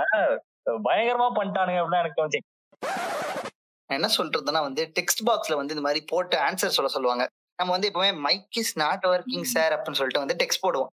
உடனே வந்து சரி பண்ணி டெக்ஸ்ட் ஆன்சர் பண்ணுப்பா அப்படின்னே வந்துட்டு நம்ம ஃப்ரெண்டு கிட்ட உடனே அப்படியே ஒன்னு டக்குன்னு லெஃப்ட் ஆயிரணும், ஃப்ரெண்டு கிட்ட வந்து சிக்னல் லாஸ்ட்னு சொல்ல வச்சிடணும். இது வந்து ஃபர்ஸ்ட் ஸ்ட்ராட்டஜி. சரியா, இதுதான் என் ஸ்ட்ராட்டஜி. பிக் பாஸ்ல சொல்ற மாதிரி வந்து இதுதான் வந்து பசங்க யூஸ் பண்ற ஃபர்ஸ்ட் ஸ்ட்ராட்டஜி. அது அப்படிதான் அப்படிதான் அந்த மாதிரி ஒரு ஸ்ட்ராட்டஜி வந்து எல்லாருமே யூஸ் பண்றாங்க. அப்படி இல்லைன்னா என்ன பண்ணுவாங்கன்னா வந்துட்டு டக்குன்னு லெஃப்ட்ல ஆக மாட்டாங்க, எதுவும் பேசவும் மாட்டாங்க, அவருக்கு என்ன பண்றதுன்னு தெரியாது. ஒரு வியர்டான ஒரு சுச்சுவேஷன் வரும். அப்ப என்ன சொல்லுவாங்கன்னா ஃப்ரெண்டை விட்டு சொல்ல வைப்பாங்க, சார் அவனுக்கு வந்து போன் கீழே விழுந்துருக்கான் சார், டக்குன்னு டச் ஒர்க் ஆக மாட்டேங்குதான் சார். எப்படி சொல்றது, ஸ்டாஃபுக்கு வந்து அது பச்சையா பொய்ன்னு தெரியும். யாரா அவனுங்க இப்பெல்லாம் கதை விடுறானுங்கன்னு இருப்பாரு. பட் அவரால் இதுவும் பண்ண முடியாது. சரி போய் தொலைங்க போங்கன்னு இருந்தாங்க. இதுல ஒரு அல்ட்டி என்னன்னா காலேஜ் ஸ்டார்ட் ஆகுது, அதாவது ஆன்லைன் கிளாஸ் ஸ்டார்ட் ஆன புதுசுல எல்லாம் வந்துட்டு யாருக்குமே எதுவும் எந்த ரூல்ஸ் ரெஸ்ட்ரிக்ஷன் எல்லாம் சொல்லல. அவங்க வந்து வீடியோ ஆன் பண்ண சொல்லிட்டாங்களாமா, ஸ்டாஃப்ஸ் வந்து கம்பல்சரி வீடியோ ஆன்ட்டு. எங்க ஸ்டாஃப் ஒருத்தர் பனியன்லாம் போட்டு கிளாஸ் நடத்திட்டு இருந்தாரு. அதுல வேற பின்னாடி வந்துட்டு அவர் குழந்தை வேற கத்திக்கிட்டே இருக்கும். இதெல்லாம் பார்க்கும்போது வந்து சிரிப்பா தான் இருக்கும். ஆனாலும் வந்துட்டு அதெல்லாம் ரொம்ப கஷ்டம். ஏன்னா அவங்களுக்கும் வந்து போன் எல்லாம் யூஸ் பண்ணிருக்க மாட்டாங்க, அவங்க வந்து அடாப்ட் ஆகிருக்க மாட்டாங்க ஆப்வியஸ்லி. இந்த ஒரு அட்மாஸ்பியர் அவங்களுக்கு கொஞ்சம் டைம் ஆச்சு, அண்ட் நமக்கும் கொஞ்சம் ரொம்பவே டைம் ஆச்சு. இப்போ வரலும் டைம் எடுத்துட்டு தான் இருக்கும், இப்போ கவனிக்கலாம் ஆன்லைன் கிளாஸ்ன்னு சொல்லிட்டு. ஆனா தலை வலிக்குது சிஜே, என்னன்னே தெரியல. எவ்வளவு நாள் வேணாலும் உட்காந்து போன் நோண்டுறோம், இன்ஸ்டா பாக்குறோம், நமக்கு தலையே வலிக்காது. இந்த ஆன்லைன் கிளாஸ் ஒரு மணி நேரம் உட்காந்து கவனிச்சா தலை வலிக்கும், கண் எரியும். கரெக்டா, நீங்க ஃபீல் பண்ணிருக்கீங்களா அதை? இது வந்து சம்டைம்ஸ் நடக்கும். சம்டைம்ஸ் வந்து எனக்கு இன்ஸ்டாகிராமே வந்து எரிச்சல் ஆகிற மாதிரிலாம் நிறைய டைம் நடந்திருக்கு. ஏன்னா அந்த அளவுக்கு நான் வந்து ஒரு அடிக்டா இருந்தேன் அந்த ஆன்லைன் கிளாஸ் எல்லாம் போயிட்டு இருந்த ஒரு சூழ்நிலையில. நான் அதுக்கப்புறம் வந்து நம்ம பாட்காஸ்ட்லேயே தெரியும் அந்த மாதிரி வந்து நான் இன்ஸ்டாகிராம் வந்து டிஆக்டிவேட் பண்ற அளவுக்கு நான் போயிட்டேன். அந்த மாதிரிலாம் நிறைய கதைகள்லாம் நம்ம பாட்காஸ்ட் லிசன் பண்றவங்களுக்கே தெரிஞ்சிருக்கும். அப்படி தெரியல அப்படின்னா சீசன் ஒன்ல வந்து எபிசோடு எயிட் நைன் அந்த ரெண்டு எபிசோட்ல வந்து சில பல விஷயங்கள்லாம் பேசியிருப்பேன். அதை கேட்டு அப்படியே மார்க்கெட்டிங் ஏசிஜே அப்படியே மார்க்கெட்டிங் அப்படியே பழைய சீசன் போய் கேளுங்கன்ட்டு நம்ம பாட்காஸ்ட் நம்ம சொல்லலாம், வேற யாரும் சொல்லுவா, நம்ம தான் நம்ம பாட்காஸ்ட்க்கு ஒரு சவுட் அவுட் கொடுத்துக்கணும். அதான் அதுதான் ஒரு மிகப்பெரிய விஷயம், மிகப்பெரிய விஷயம் அப்படின்னு சொல்றப்ப எனக்கு இன்னொரு ஒரு விஷயமும் தோணுச்சு. லைக் இந்த நெட்வொர்க் இஷ்யூ அப்படின்ற மாதிரி ஒரு ஆக்வர்ட் சைலன்ஸ் இருக்கும் தெரியுமா? டீச்சர் எதுவும் பேச மாட்டாங்க, நம்மளும் நம்மளும்னா நம்ம பசங்களும் வந்து எதுவும் பேசாம அப்படியே ஒரு ஆக்வர்ட் சைலண்டா இருக்கும், ஒருத்தனமே ஆன்சர் பண்ண மாட்டான். அந்த மாதிரி ஒரு ஆக்வர்ட் சைலன்ட்லாம் நம்ம நிறைய டைம் பார்த்துருப்போம். அது வந்து டீச்சர் சைட்ல ஏதோ நெட்வொர்க் இஷ்யூவா இருக்கலாம், வாய்ப்புகள் இருக்கு, இல்ல அவங்க வந்து சரி அவன் தான் பண்றான்னு பார்ப்போம் அப்படின்ட்டு அவங்க பாட்டில எப்படியே உட்காந்துருக்கலாம். அப்புறம் அந்த ஃபியூ மினிட்ஸ் லேட்டர் அப்படின்னோடனே sir your voice is not audible அப்படின்னு ஒருத்தன் வந்து அவர் பயந்துருவாரு. ஐயோ இப்ப இவ்வளவு நேரம் நான் உட்காந்து கிளாஸ் எடுத்துட்டேன், என்னடா கிளாஸ் முடியும் போது சொல்றீங்கன்னு நினைப்பாரு. இந்த மாதிரி நிறைய நடக்கும். இந்த வியர்ட் எக்ஸாக்டா சொல்லட்டுமா, இப்போ வந்து ஆன்லைன் வியர்டுக்கும் வந்து எக்ஸாக்ட் நார்மல் வியர்டுக்கும், அதாவது ஆஃப்லைன் வியர்டுக்கும், ஆஃப்லைன்ல வந்து த்ரீ படத்துல வர சிவகார்த்திகேயன் மாதிரி அப்படியே நெளியணும். நெளிஞ்சா வந்து அது ஒரு பயங்கர வியர்ட் சைலன்ஸா இருக்கும். அந்த வியர்ட்னஸ் வந்து நம்ம ஸ்டாஃப் எப்படி போக்குவாருன்னா, கையில ஒரு சாக் பீஸ் எடுத்து அப்படியே அழகா பட்டும் படாம மூஞ்சல் அடிச்சிருவாரு. நம்ம த்ரீ படத்துல பார்த்துருப்பீங்க சிவகார்த்திகேயனை. அது வந்து ஆஃப்லைன், அது அவர் ஒரு தடவை அடிச்சுட்டு போயிடுவாரு. இப்போ இந்த ஆன்லைன்ல வந்து யாருக்கு என்ன பேசுறதே தெரியாது. உடனே எதுக்கா இருந்தாலும் வந்து ஒரு வழியாடு இருக்கு, அதுதான் நம்மளோட கிளாஸ் ரெப்ரஸன்டேட்டிவ். உடனே வந்து எங்க கிளாஸ் ரெப்ரஸன்டேட்டிவ் ஒரு பேர் கரெக்டா அவன் பேரை சொல்லிட்டு சும்மா அதாவது அமை ஆடிபிள் அப்படின்னு கேட்டு போயிடுவாரு. புரியுதா? அந்த வியர்ட் சைலன்ஸ் வந்து அவர் அப்படியே அப்படியே டேக்கிள் பண்ணிட்டு போயிடுவார். புரியுதா? இப்ப கேட்டு தம்பி அமை ஆடிபிள் அப்படிம்பாரு. அவனும் சரி சார் ஆடிபிள் சார் அப்படிமா. அவர் அப்படியே அந்த வியர்ட் சைலன்ஸ் அப்படியே கேலி ஆயிரும். இந்த மாதிரி நிறைய பேர் பண்ணிட்டு இருந்தாங்கன்னு வச்சுக்கோங்களேன். இந்த ரெப் அப்படின்னு சொல்றப்பதான் எனக்கு இன்னொரு ஞாபகம் வருது. லைக் இந்த கொஸ்டின் ஆன்சர் எல்லாம் பண்றப்போ சில பேர்லாம் ஆன்சரே பண்ண மாட்டானுங்க. எங்களுக்கு ஒரு ஃபேக்கல்ட்டி வந்து பயங்கரமான ஒரு சிக்கான ஒரு ஃபேக்கல்ட்டி. அவர் என்ன பண்ணுவார் அப்படின்னா, டக்குன்னு இந்த ரெப்போட நம்பரு ரோல் நம்பர் வந்து அவர் எப்பயுமே ஞாபகம் வச்சிருப்பாரு. ஸோ அந்த ரோல் நம்பர் வந்து எப்பயுமே கூப்பிடுவாரு. லைக் ஒருத்தன் வந்து ஆன்சர் பண்ணலாம் அப்படின்னா ரெப்ரஸன்டேட்டிவ் யூ ஆன்சர் அப்படின்ட்டு அந்த பொண்ணு அந்த பையன் வந்து முடிச்சுட்டு இருப்பாங்க. பாவமா இருக்கும். அவனுதான் பாவப்பட்ட ஜீவன். அதுவும் இந்த லாக்டவுன்ல மாட்டானுங்களே அவனுன்னா ஐயோ ரொம்ப பாவம் இல்ல. ஆமா ஆமா இல்ல முன்னாடியே ஒரு பாவம் தான். ஏன்னா வந்து அவர் தான் ஜெராக்ஸ் போட சொல்லுவாங்க. உட்காந்து dean, academic dean, principal, HOD, tutor உட்காந்து சைன் வாங்குறதே வேலையா வச்சிருப்பாரு. இந்த ஐவி கிவி ஏதாவது வந்தா அதுலயும் இப்போ ஆன்லைன் வந்துச்சு தப்பிச்சோண்டா எதுவும் அலைய தேவையில்லான்னு ரெப்பு நினைக்கும் போது அதுலயும் வந்து என்ன பண்றது ரொம்ப பேத்தட்டிக். ரொம்ப பாவம் தான். ரெப்பா இருக்கிறதெல்லாம் வந்துட்டு ரொம்ப கஷ்டங்க. நீங்க எல்லாம் இருந்திருக்கீங்களா ரெப்பாகிது? நான் இருந்திருக்கேனே, தேர்ட் செமஸ்டர்ல இருந்தேன். அதாவது செகண்ட் இயர் ஸ்டார்டிங்ல. அப்ப வந்து பெருசா எந்த விஷயமும் நடக்கல, நல்லா போயிட்டு இருந்தா இருந்துச்சு. ரெப்புனா வந்து லைக் ஒரு கம்யூனிகேஷன் மாதிரி தான் இருக்கும் பொதுவா பாத்தீங்கன்னா. இப்ப வந்து மோர் தேன் கம்யூனிகேஷன் இப்போ லைக் ஆன்சர் பண்ற லெவலுக்கு இப்ப வந்துருச்சு. அப்பனா வந்து பெருசா கேர் எடுக்க மாட்டாங்க. இந்த மாதிரி கொஸ்டின் எல்லாம் வந்து ரொம்ப எல்லாம் கேட்க மாட்டாங்க. கிளாஸ்லயே நீங்க எடுத்துக்கிட்டீங்கன்னா ஒரு ஆளை பாயிண்ட் அவுட் பண்ணிலாம். ரொம்ப ரேர் தான் நம்ம கிளாஸ்லயே கொஸ்டின் கேட்கறதெல்லாம். Correct correct. எனக்கு இந்த ரெப்ரஸன்டேட்டிவ் இந்த ஸ்கூல் அதெல்லாம் வந்துட்டு ஸ்கூலோட போயிடுச்சு. அப்பெல்லாம் வந்து கிளாஸ் லீடர்லாம் வந்துட்டு பேட்ச் கொடுப்பாங்க. Class leader red colour badge, assistant class leader blue colour badge. அதை குத்திக்கிறது ஒரு கெத்து. புரியுதா? அந்த வல்லவன் இடத்துல ரீமாசனுக்கு வந்து அவங்க ட்ரெஸ்ல வந்து ஒரு பதினெட்டு பேட்ச் இருக்கும். லெஃப்ட்ல ஒன்பது, ரைட்ல ஒன்பது, அத்தனை பேட்சையும் குத்திட்டு வந்து அவங்க அப்படியே ஸ்டைலா கெத்தா வருவாங்க. அந்த மாதிரி வந்து பேட்ச் குத்திக்கிறதுல வந்து ஒரு கிரேஸா இருந்துச்சு அந்த காலத்துல நம்ம ஸ்கூல் படிக்கும் போது. இந்த காலேஜ் வந்ததுக்கு அப்புறம்லாம் அந்த லீடர்ஷிப் ஸ்கில்ஸ் அப்புறம் இந்த ரெப்ரஸன்டேட்டிவ் இதெல்லாம் இருக்கும் அப்படியே ஒரு கும்பிடு போட்டாச்சுன்னு வச்சுக்கோங்களேன். அதாவது நான் காலேஜ்லயே வந்து ஆக்சுவலா இருந்திருக்கவே மாட்டேன். எப்படின்னா லைக் சரி இருந்து பார்ப்போம் என்னதான் பண்றானுங்க அப்படின்ட்டு ரொம்ப வந்து எக்ஸாரேட் பண்ணி நான் நிறைய டைம் பார்த்திருக்கேன் இந்த ரெப் அப்படின்ற ஒரு விஷயம். நான் வந்து சின்ன வயசுல பார்த்திருக்கேன். இந்த நைன்த் டென்த் லெவன்த் டுவெல்த் அந்த டைம்ல இருந்ததுல ரொம்ப சின்ன வயசுல ஒரு தேர்டு ஃபோர்த் அந்த டைம்ல தான் இருந்திருக்கேன். ஸோ எனக்கு சரி நம்ம இருந்து பார்க்கலாம் அப்படின்னு ஒரு ஐடியால அப்படி இருந்து பார்த்துட்டு அது வேற ஒன்றும் விஷயம் கிடையாது. So coming back to the விஷயம், அதாவது நம்ம ரெப் அப்படின்னு பேசிட்டு இருக்கப்போ அவங்க வந்து மெயினா பண்ற ஒரு விஷயம் என்னன்னு பாத்தீங்கன்னா, அந்த அசைன்மெண்ட் எல்லாத்தையுமே வந்து கூகுள் கிளாஸ்ல போட்டதை மறுபடியும் அந்த கிளாஸ் வாட்ஸ்அப் குரூப்ல வந்து ஷேர் பண்றது. அது வந்து கரெக்டாகிட்டு அந்த ரெப்பா கேட்டதான் தெரியும். அதாவது அதை டவுன்லோட் பண்ணி மறுபடியும் அந்த வாட்ஸ்அப்ல அப்லோட் ஆகிறதுக்குள்ளேயும் வாட்ஸ்அப்பே வந்து கிட்டத்தட்ட யூஸ் பண்ணவே பிடிக்கவே மாட்டேது. வர வர எத்தனை அப்டேட் வந்துச்சு பாத்தீங்களா? எத்தனை அப்டேட் வாட்ஸ்அப்புக்கு. இப்பதான் எனக்கு தெரிஞ்சு நிறைய அப்டேட் வருது இந்த இதனால. ஆன்லைன் கிளாஸ்னாலயா இல்ல இந்த ஆன்லைன் ஃபுல் டிஜிட்டலைஸ் மாத்துறதுனால எல்லாத்துக்குமே அப்டேட். வாட்ஸ்அப் திடீர்னு எடுக்க மாட்டேங்குது, மெசேஜ் போக மாட்டேங்குது. எனக்கு ஒன்றே புரியல. நெட் எல்லாம் நல்லா தானே எடுக்குது, வைஃபை கனெக்ட் பண்ணி பாக்குறேன், ஹாட்ஸ்பாட் கனெக்ட் பண்றேன், அப்புறம் தான் தெரியுது அப்டேட் பண்ணலன்னா நெட் எடுக்காது. ஐ மீன் வாட்ஸ்அப் வந்து மெசேஜ் சென்ட் ஆகாதுன்ட்டு நிறைய அப்டேட் வந்துச்சு இல்ல இந்த வாட்ஸ்அப்லாம். லேட்டர் சொல்றப்ப இந்த இன்ஸ்டாகிராம் அவனுங்களுமே வந்து அப்டேட்டா விட்டுட்டு இருக்கானுங்க வாரம் வாரம். அது ஒரு பக்கம் இருக்கு. இப்போ அந்த வாட்ஸ்அப் அப்படின்னு பாக்குறப்ப வந்து நம்ம இந்த டெலகிராம் அப்படிலாம் யூஸ் பண்ணிட்டு இருக்கோம்ல. இப்போ ரீசெண்டா நம்ம சொல்லி ஆகணும், இந்த லாக்டவுன் ஆரம்பிச்சதுக்கு அப்புறம் அந்த டெலகிராம் யூசர்ஸ் பயங்கரமாயிட்டானுங்க. அது வந்து உங்களுக்கே தெரியும், பைரசி எல்லாமே வந்து வந்துருக்கு. டெலகிராம்ல இல்லாத விஷயமே கிடையாது. ஒரு ஃபோரம் டிஸ்கஷன்ல இருந்து எல்லாமே வந்து டெலகிராம்ல இருக்கு. கண்டிப்பா நிறைய பேர் வந்து யூஸ் பண்றாங்க. மெயினா நம்ம பலமாமாவோட கட் வர்மா படத்துலதான் நான்லாம் வந்து அதிகமா யூஸ் பண்ண ஆரம்பிச்சேன். ஏன்னா வந்து அது ஏதோ வேற ஏதோ ஓடிடியில் ரிலீஸ் பண்ணாங்களா, அதையும் வாங்கி நம்ம தளபதிங்க அப்படியே நீட்டா வந்து போட்டாங்கல்ல டெலிகிராம்ல. அங்க நிக்கிறாங்க நம்ம பசங்க வேற லெவல். அதுல இருந்தா நானும் நிறைய டெலிகிராம் யூஸ் பண்ண ஆரம்பிச்சேன். சொல்லுங்க, நீங்க உடனே வந்துட்டு coming back to the topic அப்படின்னீங்க. சொல்லுங்க. அதான் அதான் coming back to the topic. அதான் நம்ம அப்படியே தான் வரோம். அதாவது இந்த ரெப் அப்படின்னு சொல்றப்போ இந்த விஷயம் இந்த அசைன்மெண்ட் அப்படின்றது தோணுது. சொல்லுங்க. நம்ம அசைன்மெண்ட் வந்து என்ன பண்ணுவோம், உணவத்தை வந்து பண்ணி வச்சிருப்பான். அதை வந்து பேரை மட்டும் மாத்தி போட்டோ இல்ல அதை அப்படியே காப்பி பேஸ்ட் பண்ணி அதுல வந்து அலைன்மெண்ட் மாத்தி இல்ல அதுல ஏதாவது நாலஞ்சு கண்டென்ட் ஆட் பண்ணி விட்டு அந்த மாதிரி விஷயங்கள்லாம் பார்த்து சில பல விஷயங்கள்லாம் பண்ணி அது வந்து அவங்க கடைசியில கப்பைஸ் அடிச்சு என்னப்பா நீ அவங்கள தானே காப்பி பண்ண அப்படின்ட்டு ஃபுல்லா ஒரு பத்து நம்பரை லாக் பண்ணி இன்வெஸ்டிகேட்லாம் பண்ணி அந்த அளவுக்குலாம் நிறைய பேர் நிறைய இன்சிடென்ட்லாம் பண்ணிருக்கானுங்க. கரெக்ட். உங்களுக்கு ஏதாவது அந்த மாதிரி இன்சிடென்ட் இருக்கு அப்படியே ஷேர் பண்ணீங்க. நீங்க ஃபர்ஸ்ட் சொல்லுங்க, என்ன என்னையே மாட்டி விட்டுருக்கீங்க, நீங்க சொல்லுங்க சொல்லுங்க, நீங்க தான் தைரியமா சொல்லுங்க. நீங்க என்ன பண்ணுவீங்க? இல்லடா நான் நீட்டா நாளா கமுக்கமா வேலையை பார்ப்பேன். ஏதாவது பாட்காஸ்ட்லாம் சொன்னா நாலு பேர் கூப்பிட்டு வெளுத்து போடுவாங்கன்ட்டு அதானே? அப்படின்னு கிடையாது, நான் என்ன சொல்ல வரேன்னா திருட்டுத்தனம் பண்றோம் அப்படின்னா கமுக்கமா பாக்கணும் அந்த வேலைய. அதை விட்டுக்கிட்டு நான் பண்றேன் திருட்டுத்தனம் பண்றேன் அப்படின்னு நேமம் மட்டும் மாத்திட்டு போக கூடாது. நல்ல கண்டென்ட், நல்ல கண்டென்ட் சிஜே. அதை சொல்றேன் சொல்றது கேளுங்க. என்னன்னா வந்து இந்த ஆன்லைன் எக்ஸாம், இந்த ஆன்லைன் கிளாஸ் எல்லாத்தையும் தாண்டி உலகமாக கிரிஞ்சான விஷயம் தெரியுமா? லேப், ஆன்லைன் லேப்னு ஒண்ணு வச்சாங்க. அதுக்கு ரிப்போர்ட்னு ஒண்ணு எழுதணுமாமா. அது நான் டயக்ராம் போட்டதே இல்லை. அதெல்லாம் ஃபுல்லா நீங்க சொல்ற மாதிரி தான். நான் என்ன பண்ணுவேன்னா எழுதிடுவேன், போட்டோவுக்கு மட்டும் வந்து ஃப்ரெண்டோட போட்டோ ஒரு பேஜ்ல ஆட் பண்ணி அப்படியே அப்படியே கேம் ஸ்கேன்ல வந்து பிடிஎஃப் ஜென்ரேட் பண்ணி சப்மிட் பண்ணிடுவோம். அவ்வளவுதான். நீங்க என்ன நினைக்கிறீங்க? நீங்க எல்லாம் என்ன பண்ணீங்க ஆன்லைன் லேப்ல? நீங்க என்ன ஃபீல் பண்றீங்க ஆன்லைன் லேப்ங்க? நீங்க வந்து மெக்கானிக்கல், நான் வந்து எலக்ட்ரிக்கல் டீமா. ஓகே. எங்களுக்கு வந்து லைக் மோஸ்ட்லி அந்த ஒரு டிவைஸ்க்கு அது சைமுலேட்டர் அப்படின்னு இருக்கு போல. ஓகே. ஸோ அதை யூஸ் பண்ண சொல்லிட்டாங்க. அதை யூஸ் பண்ணிட்டு லைக் அதுல ப்ரோக்ராம் அடிச்சு அதுல ப்ரோக்ராமோ இல்ல அந்த ஆஃப் கோட் அந்த மாதிரிலாம் நிறைய இருக்கு. ஸோ அந்த இதெல்லாம் அடிச்சு லைக் அதை வந்து ஸ்கிரீன்ஷாட் எடுத்துலாம் போடுற மாதிரிலாம் நிறைய இருந்துச்சு. ஸோ அந்த வேலைகள்லாம் பார்த்து விட்டு அதை வந்து அதை வந்து இன்னொருத்தவங்கிட்ட வாங்கணும் அப்படின்னா லைக் ரெண்டு பேர் அந்த மேலே பார்த்தீங்க அப்படின்னா அந்த சி அவங்களோட நேமு டாக்குமெண்ட்ஸ் அந்த மாதிரி தானே அந்த அட்ரஸ் பார்லே வந்து அவங்க பேர் இருக்கும். கரெக்ட். ஆமா. அந்த கர்மெல்லாம் மாத்தி அதுக்கு வேற நிறைய பேர் மாத்தினாங்க. அந்த பேரை மட்டும் மாத்தினவனுங்க அதை பார்த்து டீச்சர்லாம் கண்டுபிடிச்சிட்டாங்க, அதை ஃபேக்கல்டி எல்லாம் கண்டுபிடிச்சிட்டானுங்க. ஸோ இந்த மாதிரி டீச்சர்லாம் நடந்துச்சு. ஆமாங்க. எல்லாரும் இப்ப இப்ப நீங்க எழுதுறீங்க, நீங்க கர்சிவா எழுதுறீங்கன்னா வந்து கிளாஸ்ல எழுபது பேர் இருக்காங்கன்னா எழுபது பேர் கர்சிவ்ல எழுதுற மாதிரி தான் அதையே சப்மிட் பண்ணிருப்பாங்க. ஸ்டாஃப்க்கு பார்த்தோடனே தெரியாதா எல்லாம் ஒரே இதான் பேரை மட்டும் கிராப் பண்ணி மாத்திருக்கானுங்கன்ட்டு. சிம்பிள். என்ன பண்றது, நிறைய பேர் மாட்டிக்கிட்டோம். ஆனாலும் பரவாயில்ல. இந்த ஆன்லைன் லேபை பத்தி நீங்க என்ன நினைக்கிறீங்க? லேப்னா என்ன? அதாவது வந்து எப்படி சொல்றது, அதாவது லேப் பிராக்டிகல்ஸ். Ah practical. நம்ம ஒர்க் பாக்குறது நம்ம வந்து அந்த இன்ஸ்ட்ருமெண்ட்டையோ இல்ல அந்த டிவைஸையோ வந்து ஐ மீன் அந்த டிவைஸ் வந்து எப்படி ஹேண்டில் பண்றது அப்படின்னு தெரிஞ்சுக்கிறதா அந்த லெபார்டரி செஷன் அப்படின்றது. ஆமா.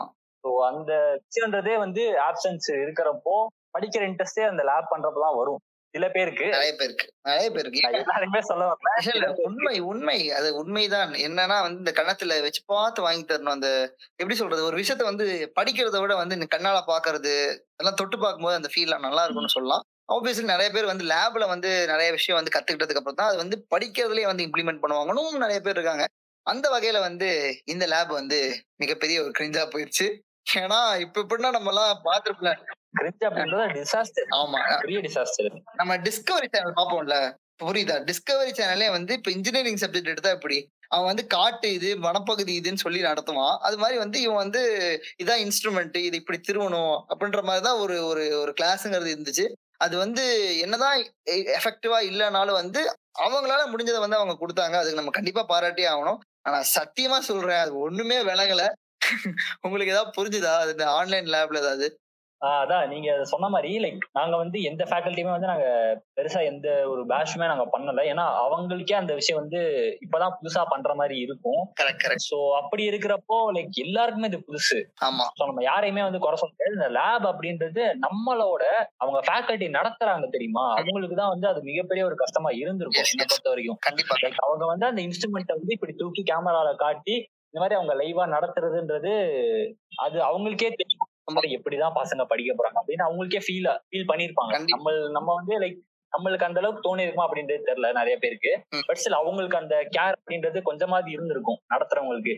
என்னப்பா இப்படி லாக்டவுன் வச்சு இது பண்ணிட்டானு அந்த மாதிரி ஃபீல் பண்ணி இது பண்றவங்களும் இருக்காங்க. லைக் நிறைய ஃபேக்கல்டி எல்லாம் என்ன சொல்றாங்க அப்படின்னா நம்ம காலேஜ் ஆரம்பிச்சதுக்கு அப்புறம் நம்ம ஒரு செஷன் வைக்கலாம் அந்த மாதிரிதான் நிறைய ஃபேக்கல்டிஸ் வந்து சொல்லிட்டு இருக்காங்க இப்போ வரைக்கும். அதான் நிறைய நல்ல விஷயங்க. பரவாயில்ல. நிறைய ஃபேக்கல்டிஸ் இந்த ஆன்லைன் கிளாஸ்லயுமே வந்து அவங்களோட பெஸ்ட் எல்லாம் கொடுத்து ரொம்ப கஷ்டப்பட்டு அவங்க வீட்டுல ஆயிரத்தி எட்டு பிரச்சனை இந்த கோவிட் காலத்துல அப்படியே உட்காந்து கிளாஸ் எல்லாம் நடத்திட்டு இருந்தாங்க. ஸோ அது எல்லாத்துக்குமே கண்டிப்பா நம்ம பாராட்டுக்கள். ஏன்னா சொல்லியிருக்காங்கல்ல, மாதா பிதா குரு அப்புறம் தான் தெய்வம்.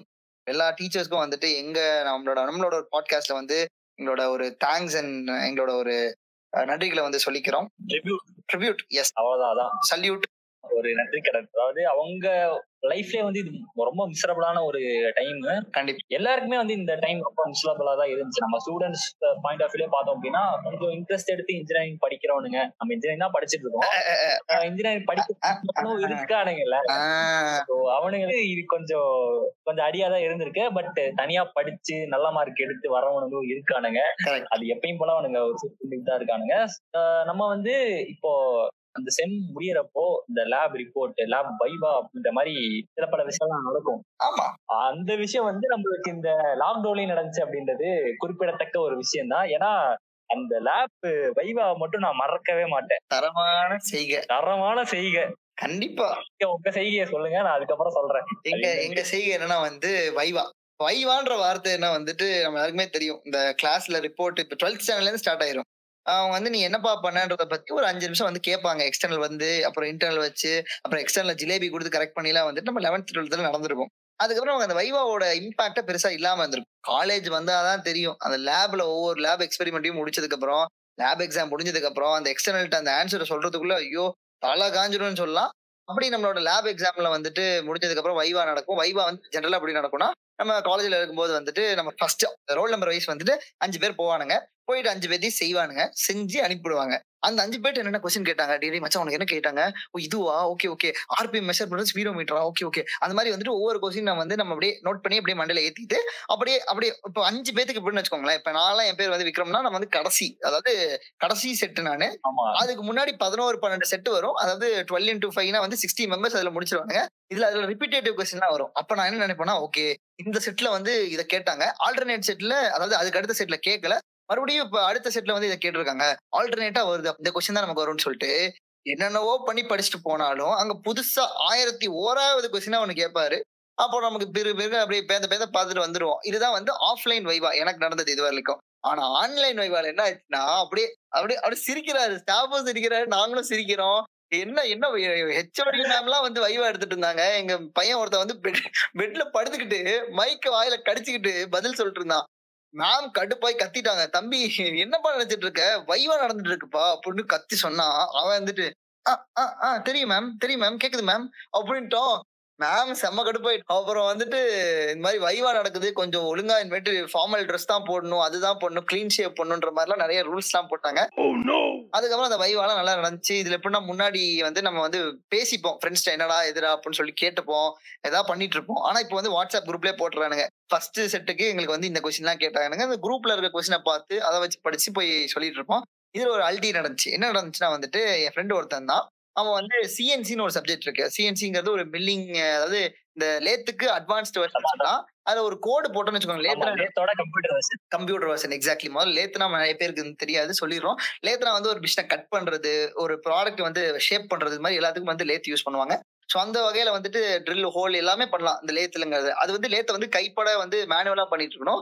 அதை வந்து கம்ப்யூட்டரைஸ்டா மாத்துறது தான் சிஎன்சின்னு சொல்லுவாங்க. அதுக்கு வந்து ஒவ்வொரு கோடு இருக்கு. இப்போ எப்படின்னா வந்து நம்ம வந்து ஜிபேல வந்து ஒரு கோடு போட்டா, இல்லை ஸ்விக்கில வந்து ஒரு கோடு போட்டா நமக்கு வந்து ஃபிஃப்டி பர்சன்ட் ஆஃப் கிடைக்குதுல, அந்த மாதிரிதான் வந்து சிஎன்சிலயும் ஒரு கோடு போட்டா வந்துட்டு தெரியும்யா, கம்ப்யூட்டர் கோடு தெரியும்யா அவங்களுக்கு, ஏயா கேட்கறவன அசிங்கப்படுத்துற அப்படியா, ஸ்விக்கி கோடு அது வந்து அந்த அது வந்து சிஎன்சில தெரியாது சிஜே, அதனால தெளிவா சொல்லணும், அதனால நம்ம நம்மளோட கடமை. ஓகே, அந்த வகையில வந்து ஒவ்வொரு கோடு போட்டா வந்துட்டு அந்த ஆப்ரேஷன் வந்து வந்து அது வந்து ப்ரொசீட் பண்ணும். ஸோ அந்த வகையில வந்துட்டு ஒரு அஞ்சு கோடு சொல்லுப்பா, ஜி கோடு அஞ்சு சொல்லுப்பா அப்படின்ட்டு ஃபேக்கல்ட்டி கேட்கறாரு. எங்க பையன் ஒருத்தர் என்ன பண்ணிட்டான்னா அப்படியே வந்து கீழே போனை வச்சு அப்படியே அது லேப்டாப்ல கூகுள் மீட் போட்டு, சார் ஜி ஃபார்ட்டி த்ரீனா இது சார், ஜி ஃபார்ட்டி ஃபைவ்னா இது சார், ஜி ஃபார்ட்டி நைன்னா இது சார் அப்படின்னு சொல்லிட்டு ஒரு பத்து பதினஞ்சு கோடு சொல்றான். இவருக்கு ஒண்ணுமே புரியலட்டு, என்னன்னா இத்தனை கோடை தெரிஞ்சு வச்சிருக்கான் பையன், பரவாயில்ல படிச்சிருக்கானாட்டு இருக்கு அப்படின்னு சொல்லிட்டு அடுத்த ரவுண்டு, அதாவது ஒரு கொஸ்டினோடு நிறுத்திட மாட்டாங்க, அடுத்த ரவுண்டு வந்தாங்க. அடுத்த ரவுண்டு வந்தோடனே ஜி கோட ஓடி எம் கோடு ரெண்டு மூணு சொல்லிடுறாங்க, எம் கோடு அஞ்சாறு சொல்றான். இவருக்கு ஒன்றும் புரியல, ஒரே குழப்பமா இருக்கு. தம்பி உன் கண்ணு என் கீழே கீழே போயிட்டு போயிட்டு வருது, நீ என்ன பாரு, என் கண்ணை பாரு, கரெக்டா மறுபடியும் சொல்லி பார்க்கலான்றாரு. அவன் வந்து அப்படியே சொல்றான் ஏதோ. அப்புறம் வந்து இவனுக்கு ஒண்ணுமே புரியல. அப்புறம் வந்து சரிப்பா நீ இவ்வளவு தூரம் நல்லா சொன்னேன், கீழே பார்க்காம வந்து நான் ஒரு கொஸ்டின் கேட்கறேன், அதுக்கு வந்து ஆன்சர் சொல்லு, அந்த கொஸ்டின் வந்து நீ இப்ப சொன்னேல இருபது கோடு, அந்த இருபது கோடுல இருக்க ஒரு கோடு தான் அப்படின்னு சொல்லிட்டு ஜி ஃபார்ட்டா வந்து என்னன்னு கேட்கறாரு, அதாவது ஜி ஃபார்ட்டி த்ரீனா என்னன்னு கேட்கறாரு. தலையன் வந்து புரியுதா, கீழே போன வச்சு பாத்துட்டான். இப்போ ஃபர்ஸ்ட் ரவுண்டு சொன்ன இருபது கோடுல ஒரு கோடை சொல்றாரு, அதாவது கேட்கறாரு கேள்வியா, பையன் மாட்டிக்கிட்டான், அவ்வளவுதான். முடிஞ்சு அவர் என்ன வந்து கிளி கிளியும் கிழிச்சு வைவானா என்னடா நினைச்சிட்டு இருக்கீங்கன்னு சொல்லி கிளி கிளியும் கிழிச்சிட்டாரு. இதுதான் வந்து எனக்கு நடந்த ஒரு பயங்கர ஃபன்னான ஒரு வைவா எக்ஸ்பீரியன்ஸ். அது ஆஃப்லைன் டு ஆன்லைன்ங்கிற போது எனக்கு ரொம்ப ஃபன்னாகவும் இருந்துச்சு அண்ட் புதுவிதமான ஒரு எக்ஸ்பீரியன்ஸாகவும் இருந்துச்சு. உங்களுக்கு எப்படி இருந்துச்சு இந்த வைவாலாம்? எனக்கு வந்து ஆக்சுவலா ரெண்டு லேபு ரெண்டு லேபுன்றப்போ ரெண்டு வைவா இருக்கும் கண்டிப்பா. அப்படி இருக்கிறப்போ ஒரு லேபோட வைவா வந்து லைக் அவர் வந்து என்ன பண்ணிட்டாரு அப்படின்னா லைக் அந்த பேட்ச்ல இருக்க எல்லாருமே அந்த மீட்ல ஜாயின் பண்ண சொல்லிட்டாரு. ஜாயின் பண்ணிட்டு இப்போ எப்படின்னா நம்பர் ஒன்னுக்கு அந்த கொஸ்டின் கேட்பாரு, ஒரு கொஸ்டின் கேட்பாரு, அந்த கொஸ்டினுக்கு நம்பர் ஒன்னு ஆன்சர் தெரியலன்னா நம்பர் டூ நீங்க சொல்லுங்க அப்படின்னு அந்த மாதிரி லைக் எல்லாருமே கத்துக்கிற மாதிரியான ஒரு விஷயமா இருந்துச்சு. அந்த லேப் வைவா வந்து சூப்பராகவே இருந்துச்சு. எல்லாருக்குமே நல்ல மார்க் போட்டுட்டாரு அப்படின்னா நம்புறேன், நினைக்கிறேன், எனக்கு தெரியா தெரியல. அவர் நிறைய விஷயம் வந்து புதுசு புதுசா அப்ளிகேஷன் ஓரியன்டா சூப்பராகவே சொன்னார் அந்த சப்ஜெக்ட்டுமே. ஒரு லேப் பாத்தீங்கன்னா அப்படியே கான்ட்ராஸ்ட், வீடியோ கால் ஆன் பண்ணுங்கன்ட்டாங்க, வாய்ஸ் ஆன் பண்ணுங்கன்ட்டாங்க, சொல்றது அது வந்து லைக் ஜெயில் மாதிரி கட்டி போட்ட மாதிரி ஆயிடுச்சு. எதுவுமே தெரியல தெரியல அப்படின்றதோட லைக் ஒண்ணுமே பண்ண முடியாது, நீங்க இப்படி திரும்ப முடியாது, இப்படி பார்க்க முடியாது, ரொம்ப கஷ்டமா போயிடுச்சு. ஸோ அந்த வைவா மட்டும் எப்படின்னு பாத்தீங்கன்னா லைக் எல்லா கொஸ்டினுமே வந்து குரூப்ல போட்டானுங்க. எங்களுக்கு வந்து மதியானம் நடந்துட்டு இருக்கு, காலையில ஒரு பேட்ச் போயிருக்கோம் இல்லையா, நான் காலையில அந்த லேப் போனப்போ அந்த பேட்ச் போயிருக்கோம். ஸோ அவனுங்க ஃபுல்லா கொஸ்டின் போடுறானுங்க, என்னடா இது கொஸ்டின் அப்படின்னு யோசிச்சுக்கிட்டே இருக்கும், என்ன இலவனே புரியல, அந்த அளவுக்கு கொஞ்சம் கஷ்டமா தான் கேட்டிருந்தாங்க. ஸோ அதுக்கப்புறம் பார்க்க பார்க்க லைக் ஓரளவுக்கு ஓவராலா நல்லாவே கேட்டிருந்தாங்க, நிறைய விஷயம் வந்து பேசிக்கா தான் கேட்டிருந்தாங்க. ஸோ அதை வந்து நம்ம குறை சொல்ல முடியாது. எப்படின்னு பாத்தீங்கன்னா இப்போ ஒருத்தனுக்கு வந்து அந்த டைரக்டா ஆன்சர் பண்றான் அப்படின்னா அடுத்தடுத்து அவனுக்கு அந்த கொஸ்டின் டிஃபிகல்ட்டி லெவல் வந்து ரொம்ப ஜாஸ்தி ஆயிடுது. ஸோ அந்த மாதிரி லாக் பண்ணிட்டாங்க. இப்போ வந்து ஒரு கொஸ்டின் கேட்டா ஆன்சர் பண்ணிட்டா தப்பிச்சோன்னு நம்ம எல்லாம் நினைப்போம். அதுலயும் வந்து ட்விஸ்ட், அடுத்த கொஸ்டின் சொல்லி பார்க்கலாம், இது தெரியுதான்னு சொல்லி பார்க்கலாம். இதெல்லாம் வந்து அநியாயம், என்ன பண்றது, நானும் அனுபவிச்சிருக்கேன். சொல்லுங்க சொல்லுங்க. நான் என்ன பண்ணிட்டேன், நான் வந்து லைக் ஒரு மைக்ரோ ப்ராசஸரோட இது கேட்டாங்க, லைக் அந்த லேப் பேர் வந்து மைக்ரோ ப்ராசஸர் லேபு. அந்த லேப்ல வந்து இதை பத்தி கேட்டாங்க, எனக்கு அந்த இது ஃபர்ஸ்ட் தெரிஞ்சு. அதுக்கப்புறம் அதுல இருந்து எதுவுமே கேட்கல. வேற நான் படிக்காத ஒரு கான்செப்ட் ஒன்னே ஒன்னும் படிக்கவே இல்லை, அது கடைசி கான்செப்ட், அதுல இருந்து கேட்க ஆரம்பிச்சாங்க. அது தெரியலன்னா அதுக்கடுத்து அதுல கொஞ்சம் கஷ்டமானது, அப்படியே அதுல இருந்தே ஃபுல்லா எல்லா கொஸ்டினுமே கேட்டாங்க. நான் அப்படியே வேந்த வந்து முடிச்சிட்டேன். Okay you can leave no அப்படின்ட்டாங்க. ஓகே தேங்க்யூ அப்படின்ட்டு வந்துட்டேன். பட் இந்த மாதிரியான ஒரு ஆக்வர்ட் சுச்சுவேஷன்லாம் இருந்துச்சு. அதாவது இந்த வைவானாலே அப்படிதான். பட் இந்த லாக்டவுன் அப்படின்றப்போ கொஞ்சம் கஷ்டமாவே தான் இருந்துச்சு. என்னடா அது லாக்டவுன்ல இருந்தும் நம்ம ஒழுங்காவே பண்ண முடியலையே அப்படின்ட்டு. இதுல நிறைய பேர் வந்து ஃபிட்னஸ் தான் பண்றாங்க தெரியுமா, இந்த ஒரு லாக்டவுன்ல வந்துட்டு வெளில சாப்பிட முடியாது அப்படின்னா வந்து ஆப்வியஸ்லி வந்து ஜங்க் ஃபுட்ஸ் நிறைய பேர் எடுத்துக்க மாட்டோம், வீட்டு சாப்பாடு தான். வீட்டு சாப்பாடுல வந்து வெளில போக முடியாது, ஆனாலும் வந்து ரூம்குள்ள வந்து இருந்துக்கலாம், நம்ம எவ்வளவு வேணா டிவி பாத்துக்கலாம் அப்படின்னு சொல்லிட்டு நிறைய பேர் வந்து என்ன பண்ணாங்கன்னா நல்லா சாப்பிட்டு சாப்பிட்டு தூங்குன நேரத்துல வந்து சின்ன வயசுல இருந்தே வந்து ரெண்டு வார்த்தை வந்து ஒரு பர்சனை வந்து கலாய்க்கிறதுக்கு வந்து யூஸ் பண்ணுவாங்க. ஒண்ணு வந்து டே எலும்பு கூடு அப்படின்னு சொல்லுவாங்க, ஒல்லியா இருக்கவன, ரொம்ப ஸ்கின்னியா இருக்கவன. இன்னொருத்தரை வந்துட்டு குண்டு டே குண்டு டே குண்டு குண்டு அப்படின்னு சொல்லிட்டு டீஸ் பண்ணுவாங்க, பாடி ஷேமிங் பண்றது. ஆஹ் கரெக்ட், அப்படியும் சொல்லலாம். ஸோ அந்த மாதிரி வந்து நிறைய பேர் நிறைய பேர் பண்ணியிருப்பாங்க. நானே நிறைய பேருக்கு பண்ணியிருக்கேன். அதுல என் ஃப்ரெண்டு ஒருத்தன், அவனை வந்து நான் வாழ்க்கையில வந்து அவன் பேரை சொல்லி கூப்பிட்டதை விட குண்டை குண்டு அப்படின்னு சொல்லி கூப்பிட்டது தான் அதிகம். அவன் என்ன பண்றான்னா வந்துட்டு இந்த ஒரு லாக்டவுன் டைம் வந்து யூஸ்ஃபுல்லா டைம் ஸ்பெண்ட் பண்ணலான்னு சொல்லிட்டு அவன் வந்து டயட்லாம் எடுத்து அப்புறம் வந்துட்டு வெளி சாப்பாடு இந்த பீஸா பர்கர் எதுவும் சாப்பிடாம நீட்டா வந்து ப்ரோட்டீன்ஸ் கரெக்டான டயட் ஃபாலோ பண்ணி எக்ஸசைஸ் பண்ணி பதினஞ்சு கிலோ குறைச்சிட்டாங்க. அது குண்டன் இருந்தவன் வந்துட்டு இப்ப நான் உடம்பு போட்டேன், நான் பதினஞ்சு கிலோ போட்டேன், அவன் வந்து குறைச்சிட்டான், அவன் ஓரளவுக்கு இன்னும் கொஞ்சம் குறைச்சானா ஃபிட் ஆயிடுவான். நான் வந்து பெருத்துக்கிட்டே போயிட்டு இருக்கேன்னு வச்சுக்கோங்களேன். அதனால இந்த லாக்டவுன் வந்து ரெண்டு வகையான பீப்புளை வந்து உருவாக்கி இருக்குன்னு சொல்லலாம். நிறைய பேர் வந்து சோம்பேறி ஆயிட்டாங்கன்னு சொல்லலாம். இன்னும் நிறைய பேர் வந்து இதையும் ப்ரொடக்டிவா வந்து யூஸ் பண்ணிக்கணும் அப்படின்னு சொல்லிட்டு நல்லா ஒர்க் எல்லாம் பண்ணிட்டு இருக்காங்க. இதெல்லாம் வந்து நிறைய லாக்டவுன்ல நடந்திருக்கு, நிறைய பாசிட்டிவா இருக்கு, நெகட்டிவ் இருக்கு. ஆனா இதுக்கு மேலதான் ஆட்டமே ஆரம்பிக்க போகுது. அதாவது மிஷன் சாரி மாத்தி சொல்ற பாருங்களேன், கொரோனா டூ பாயிண்ட் ஃபோர் வந்துட்டு வரப்போகுதுன்றாங்க. Reloaded I am the only one super one அந்த மாதிரி வந்து வரப்போகுது.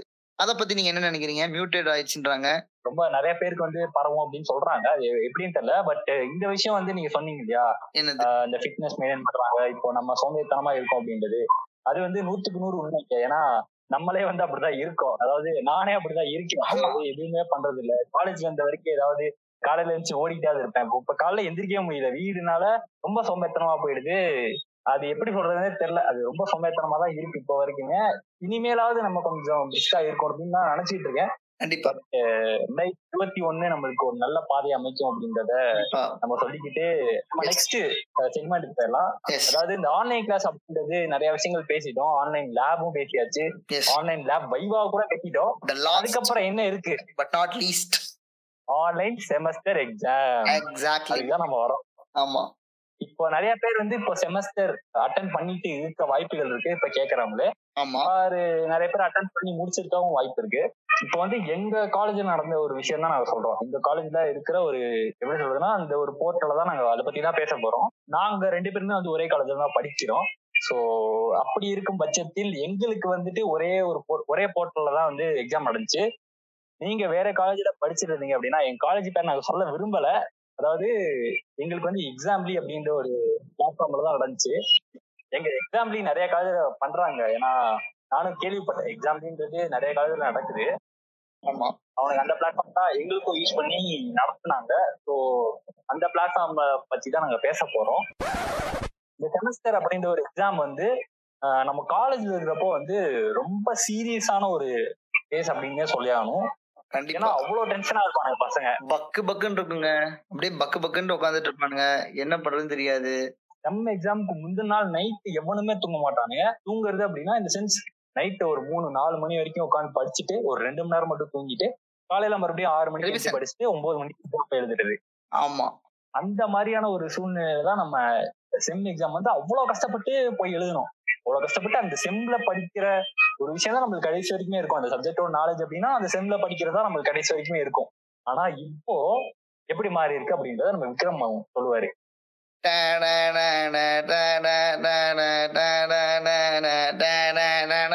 இந்த பிஜிஎம் தான் ஸ்கேம் ட்வெண்ட்டி ட்வெண்ட்டி. ஒரு சைடுல லேப்டாப், இன்னொரு சைடுல சாரி ஒரு சைடுல வாட்ஸ்அப், இன்னொரு சைடுல கூகுள் குரோம். அவ்வளவுதான், இது ரெண்டு தான் நம்மளோட ரெண்டு ப்ராடக்ட்ஸ். இது ரெண்டுத்தை வச்சுதான் நம்ம வந்து வாழ்க்கையை ஓட்டுறோம், இந்த செம் எக்ஸாமே ஓட்டணும்னு சொல்லலாம். அதாவது செம் மானிட்டரிங் வந்து ரொம்பவே என்னது சப்ஜெக்ட் பிடிஎஃப் ஓட்டிங்ல என்ன பிடிஎஃப் ஓட்டிங் அது வந்து கன்ஃபார்ம் இல்ல. அல்டி என்னன்னா வந்து நம்மளாம் பயந்துட்டு இருப்போம் இன்டர்னல்ஸ்க்குலாம் வந்துட்டு எப்படி கொஸ்டின் எடுக்க போறாங்க அப்படின்னு சொல்லிட்டு.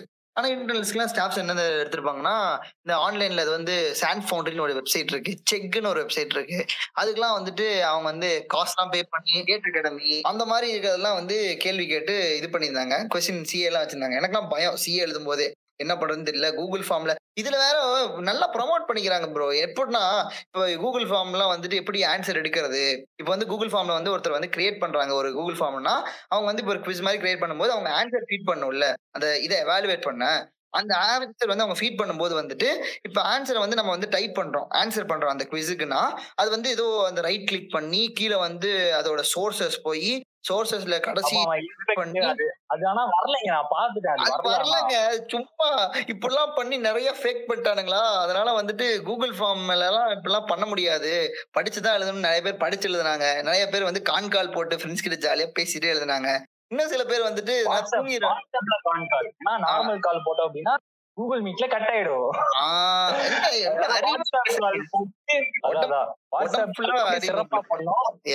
அதான் வாட்ஸ்அப் கால்ல போட்டுலாம் பயங்கரமா பண்ணிட்டு இருந்தானுங்க. நம்ம நம்ம இவ்வளவு விஷயம் பேசிட்டு இருந்தோம். லைக் ஒரு மிகப்பெரிய ஒரு விஷயத்த விட்டோம். நம்ம செமஸ்டர்லயே வந்து அது அது ஒரு ஈவெண்ட் மாதிரி கூட சொல்லலாம். அது என்ன அப்படின்னா பிரசன்டேஷன்.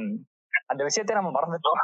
அது வந்து லைக் ஆஃப்லைன்ல நம்ம நார்மல் காலேஜ்ல இருக்கும்போது அது வேற லெவல் ஒரு ஃபன்னாவே இருக்கும். அது எப்படி ஆன்லைன்ல உங்களுக்கு எப்படி இருந்துச்சு அப்படின்ற ஃபர்ஸ்ட் கேட்டு நான் அதுக்கப்புறம் சொல்றேன். பிரசன்டேஷனுக்கு தமிழ் அர்த்தம் என்னன்னு தெரியுமா உங்களுக்கு? என்னது தெரியலையே, என்ன சொல்ல வரீங்கன்னே புரியலையே. செய்க, தரமான செய்கன்னு அர்த்தம் பிரசன்டேஷன் தான் தமிழ்ல. அது மாதிரி அப்படி அப்படி அதேதான் ஆன்லைன்ல வந்துட்டு சி ஆஃப்லைன்ல வைக்கும்போது ஒருத்தன் தான் மெனக்கிட்டு உட்காந்து பொழப்பு இல்லாம கஷ்டப்பட்டு ஸ்லைடு போடுவான்.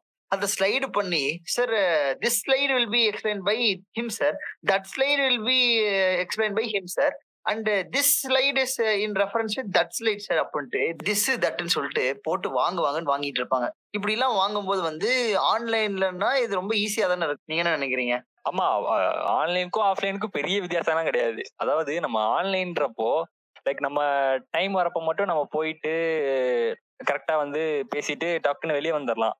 இதே இது ஆஃப்லைனு நார்மல் கிளாஸ் அப்படின்னு இருந்துச்சுன்னா நம்ம முடிச்சதுக்கு அப்புறமும் இதே இது நீ ஆல்ஃபபெட்டிக்கல்ல வந்து ஆல்ஃபபெட்டிக்கல் ஆர்டர்ல வந்து லைக் நம்பர் ஒன்னு நம்பர் டூ அந்த மாதிரி முன்னாடி போயிட்டே அப்படின்னா உனக்கு வந்து கஷ்டம் தான். கஷ்டம் எப்படின்னா அவனுக்கு பண்றத ஃபுல்லாவே நம்ம பாத்துட்டே இருக்கணும், அந்த நாள் ஃபுல்லா அப்படியே போயிடும்.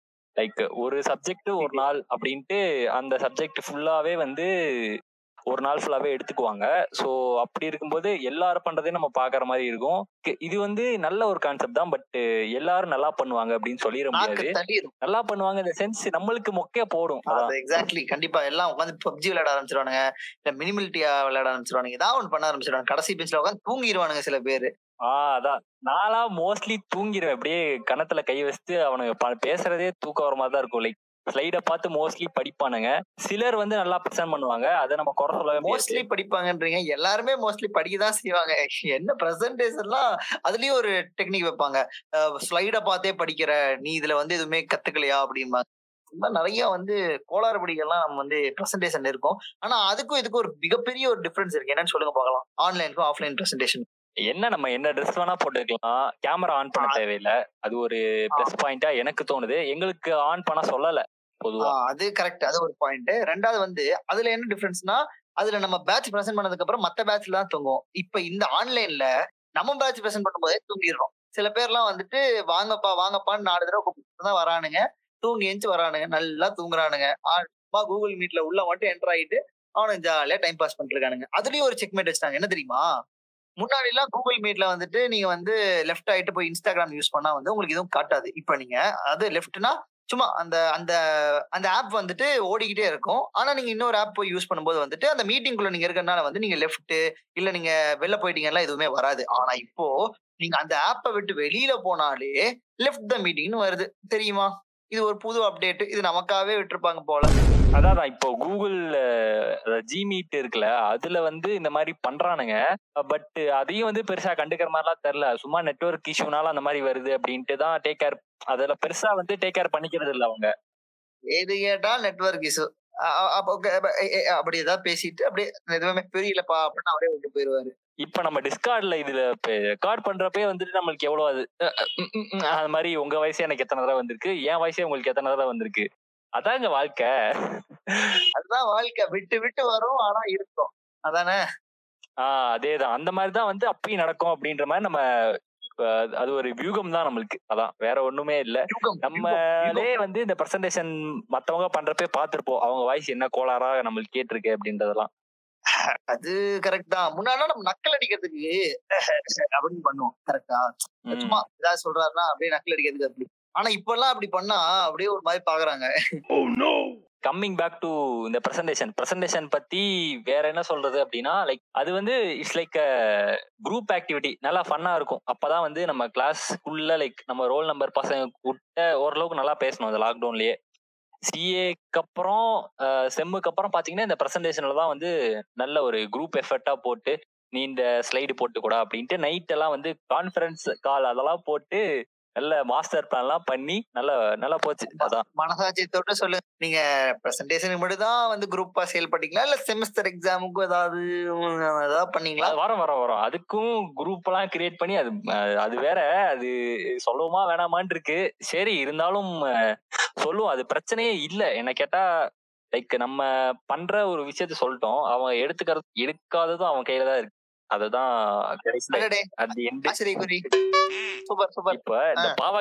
படத்துல பாத்தீங்கன்னா ஹானர் கில்லிங்னு காட்டுறாங்க, அதை வந்து பண்ணக்கூடாதுன்னு தான் காட்டுறாங்க. அதே மாதிரிதான் நம்மளும் லைக் இந்த விஷயம் இருக்கு அப்படின்னு தான் சொல்லுவோம். இதை வந்து எடுத்துக்கிறதும் எடுக்காததும் லைக் அந்த பிரகாஷ் ராஜ் பண்ணதை இன்ஃப்ளூயன்ஸா எடுத்து ஏதோ ஒரு பூமர் இந்த மாதிரி பண்ணா எப்படி என்ன மாதிரி எடுத்துக்கிறதோ அதே மாதிரிதான் நம்ம இதையும் எடுத்துக்க முடியும். அது என்னங்க, அசுரன் டூ எடுத்த மாதிரியே இருந்துச்சு. அதுல மட்டும் அந்த சாய் பல்லவி ஹஸ்பண்ட் மட்டும் வந்து ஒரு கத்தி எடுத்துட்டு வெட்டி இருந்தா அது அசுரன் தான் அப்படியே. ஆமா, அந்த பிளட் பாத் பிஜிஎம் போட்டுருந்தானுங்கன்னா அதேதான், அவ்வளவுதான், அவ்வளவுதான், கரெக்டா வந்திருக்கும். இதுல வந்து ஒரு நாலு படம் கான்செப்டா போட்டு இந்த எப்படி சொல்றது, அந்த மாரி டூல ரெண்டு சாய் பல்லவி தனுஷும் பேர் தானே, சோ அப்படி போட்டு. ஆமா, இது ஒரு மீம் கான்செப்டா போட்டுருந்தானுங்கன்னா கெத்தா இருக்கும். எங்க இருந்தீங்க தனாலா ஆஹ் எப்பா எல்லாம் மீம் கிரியேட்டரா இருந்திருப்பீங்க போல. Podcast meme creator. அடுத்து வாங்க coming back to the topic. நீங்க சொல்லுவீங்க, நானே சொல்லிட்டேன். சொல்லுங்க, பிரசன்டேஷன் தொடர்ந்து அடுத்து நம்ம எதை பத்தி பேச போறோம்? அதான் நம்ம ஆரம்பிச்ச செமஸ்டர்ல வந்து நிறைய இப்போ நம்ம எக்ஸாம்லி அந்த எங்களோட பிளாட்ஃபார்ம் பத்தி நாங்க பேசிட்டு இருந்தோம். அதுல வந்துட்டு லைக் ப்ராக்டர் அவங்க வந்து ஸ்பெக்டேட் பண்ணுவாங்க. மற்றபடி இந்த ஏஐ அப்படின்ற ஒரு மெக்கானிசம் இருக்கு. அது வந்து நம்ம கீழே குனிஞ்சா எரர் ஐ மீன் வார்னிங் காட்டும். மெக்கானிசமா? மெக்கானிசம் இல்ல, சாஃப்ட்வேர். ஏஐ ஏஐ மெக்கானிசம் அப்படிதான் சொல்லணும். Artificial intelligence. அதுதான். ஒரே வா ஒரே வா சொல்லுங்க, எப்படி இருந்துச்சு உங்க எக்ஸாம்ல? அதான் சொல்றேன், இந்த வார்னிங் அப்படின்றதே வந்துட்டு நம்ம நம்மளால ப்ரிடிக்டே பண்ண முடியாது. எப்ப வார்னிங் காட்டுது அப்படின்னு சொல்லவே முடியாது. நீங்க நார்மலா திரும்பிட்டு ஒரு செகண்ட் திரும்பி இப்படி பாப்பீங்க, மானிட்டர் தான் பாப்பீங்க, ஒன்னும் பண்ணிருக்க மாட்டீங்க. அப்ப எரர் காட்டும். நம்ம அரை மணி நேரமா வந்து கீழே குனிஞ்சு பாத்துட்டே இருப்போம். அப்ப வந்து எரரும் சுத்தமா காட்டாது. அந்த மாதிரிதான் அது ஒரு இது மாதிரிதான் போயிட்டு இருக்கு. எப்ப என்ன பண்ணணும்னே தெரியாது. அது நேரம் என் ஃப்ரெண்ட் எல்லாம் ஒருத்த கண்ணாடி அட்ஜஸ்ட் பண்ணதுக்கு அவனுக்கு வார்னிங் வருது. அது ஒரு நெட்வொர்க் ஸ்பீடு. இன்னொரு ஃப்ரெண்டு வந்து எந்திரிச்சு சம்மக்கு சொல்ல டான்ஸ் ஆடிட்டு இருக்கான், அவனுக்கு எதுவுமே வரல. அது ஒரு நெட்வொர்க் ப்ராப்ளமா என்னன்னு தெரியல. அதாவது நெட்வொர்க்கு தகுந்த மாதிரிதான் இந்த அந்த மானிட்டரிங் வந்து நடக்குதுன்னே சொல்லலாம். அதையும் தாண்டி அல்டியன்னா வந்து நீங்க வந்து கண்ணாடி அட்ஜஸ்ட் பண்றதெல்லாம் வந்து ஒரு எப்படி சொல்றது, அது வந்து ஒரு எக்ஸாம் ஸ்டார்ட் ஆகுதுன்னா அந்த எக்ஸாமோட ஸ்டார்டிங்ல ஏங்கிறது என்னன்னா உங்களோட ஒரு போட்டோகிராஃபை வந்து அது கேட்கும். அந்த போட்டோ நீங்க எடுத்ததுக்கு அப்புறம் அது ஒரு சம்திங் அது ஒரு கோடா ஜென்ரேட் பண்ணி வச்சு. ஸோ அது வந்து என்டையர் ஒன் ஹவருக்கு வந்து அந்த கோட்ல உங்களோட ஃபேஸ் அப்படியே இருக்கா, அது மேட்ச் பண்ணி மேட்ச் பண்ணி பார்த்துட்டு இருக்கும். அதுல நீங்க கண்ணு நோண்டுறது, காது நோண்டுறது, கண்ணாடி அட்ஜஸ்ட் பண்றதுலாம் பண்ணாதான் அந்த ஏரருங்கிறது வரும். ஒன்றும் இல்லை, அதாவது நீங்க போட்டோ எடுக்கும்போது கொஞ்சம் கரெக்டான டிஸ்டன்ஸ்ல வச்சு எடுக்கணும், அலவன்ஸ் கொடுத்து எடுக்கணும். ரொம்ப பக்கத்துல வச்சு எடுத்துட்டீங்கன்னு வச்சுக்கோங்களேன், நீங்க ஒரு மனுஷனா இருந்தா ஓரளவுக்கு டீவியேஷன் இருக்கும். ரொம்ப பக்கத்துல வச்சு போட்டோ எடுத்துட்டா நீங்க ஈஸியா கொஞ்சம் கொஞ்சம் அசைவுகள் பண்ணாலுமே வந்துட்டு உங்களோட அந்த போட்டோகிராஃப் வந்து ஒன்று எடுத்து வச்சிருப்பீங்களா, ஃபர்ஸ்ட் கேப்சர் போட்டோகிராஃப் அப்படின்னு கேட்டுதான் வந்து எக்ஸாம் ஸ்டார்ட் ஆகும். அந்த ஒரு போட்டோ தான் வந்து என்டையர் அந்த ஒரு மணி நேரத்துக்கு வந்து அது மிஸ் மேட்ச் பண்ணி பார்த்துக்கிட்டே இருக்கும். அது மேட்ச் பண்ணி பார்த்தா ஓகே, ஒன்றும் இல்லை, விட்டுரும். இதே அதுதான் கொஞ்சம் மிஸ் மேட்ச் ஆனாலும் அது வார்னிங்னு காட்டிக்கும். ஓகே, இதுதான் அதோட ப்ராசஸ். அதுல நிறைய பேர் வந்து ரொம்ப பக்கத்துல வந்து போட்டோ எடுத்துப்பாங்க, அதனால நிறைய கணச்சு வரப்பா ஆகும். அதெல்லாம் நிறைய பேர் தவிர்த்துக்கலாம். கொஞ்சம் டிஸ்டன்ஸ்ல வச்சு ஒரு போட்டோ எடுத்துக்கிட்டீங்கன்னா உங்களுக்கு ரொம்பவே ஈஸியா இருக்கும்னு சொல்லலாம்.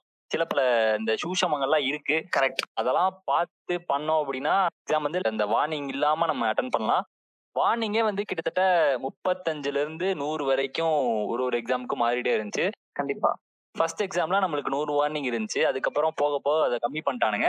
கடைசி எக்ஸாம்ல முப்பத்தஞ்சு வார்னிங் தான் இருந்துச்சு.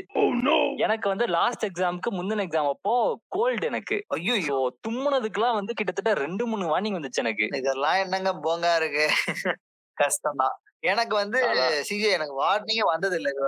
ஓ, அப்ப அப்ப சிறப்பா தான் பண்ணிருக்கீங்க. ரொம்ப சிரிக்கமா ரொம்ப சிரிக்காதீங்க, மூச்சு மைக்ல போட்டு புசு புசுன்னு கேக்குது.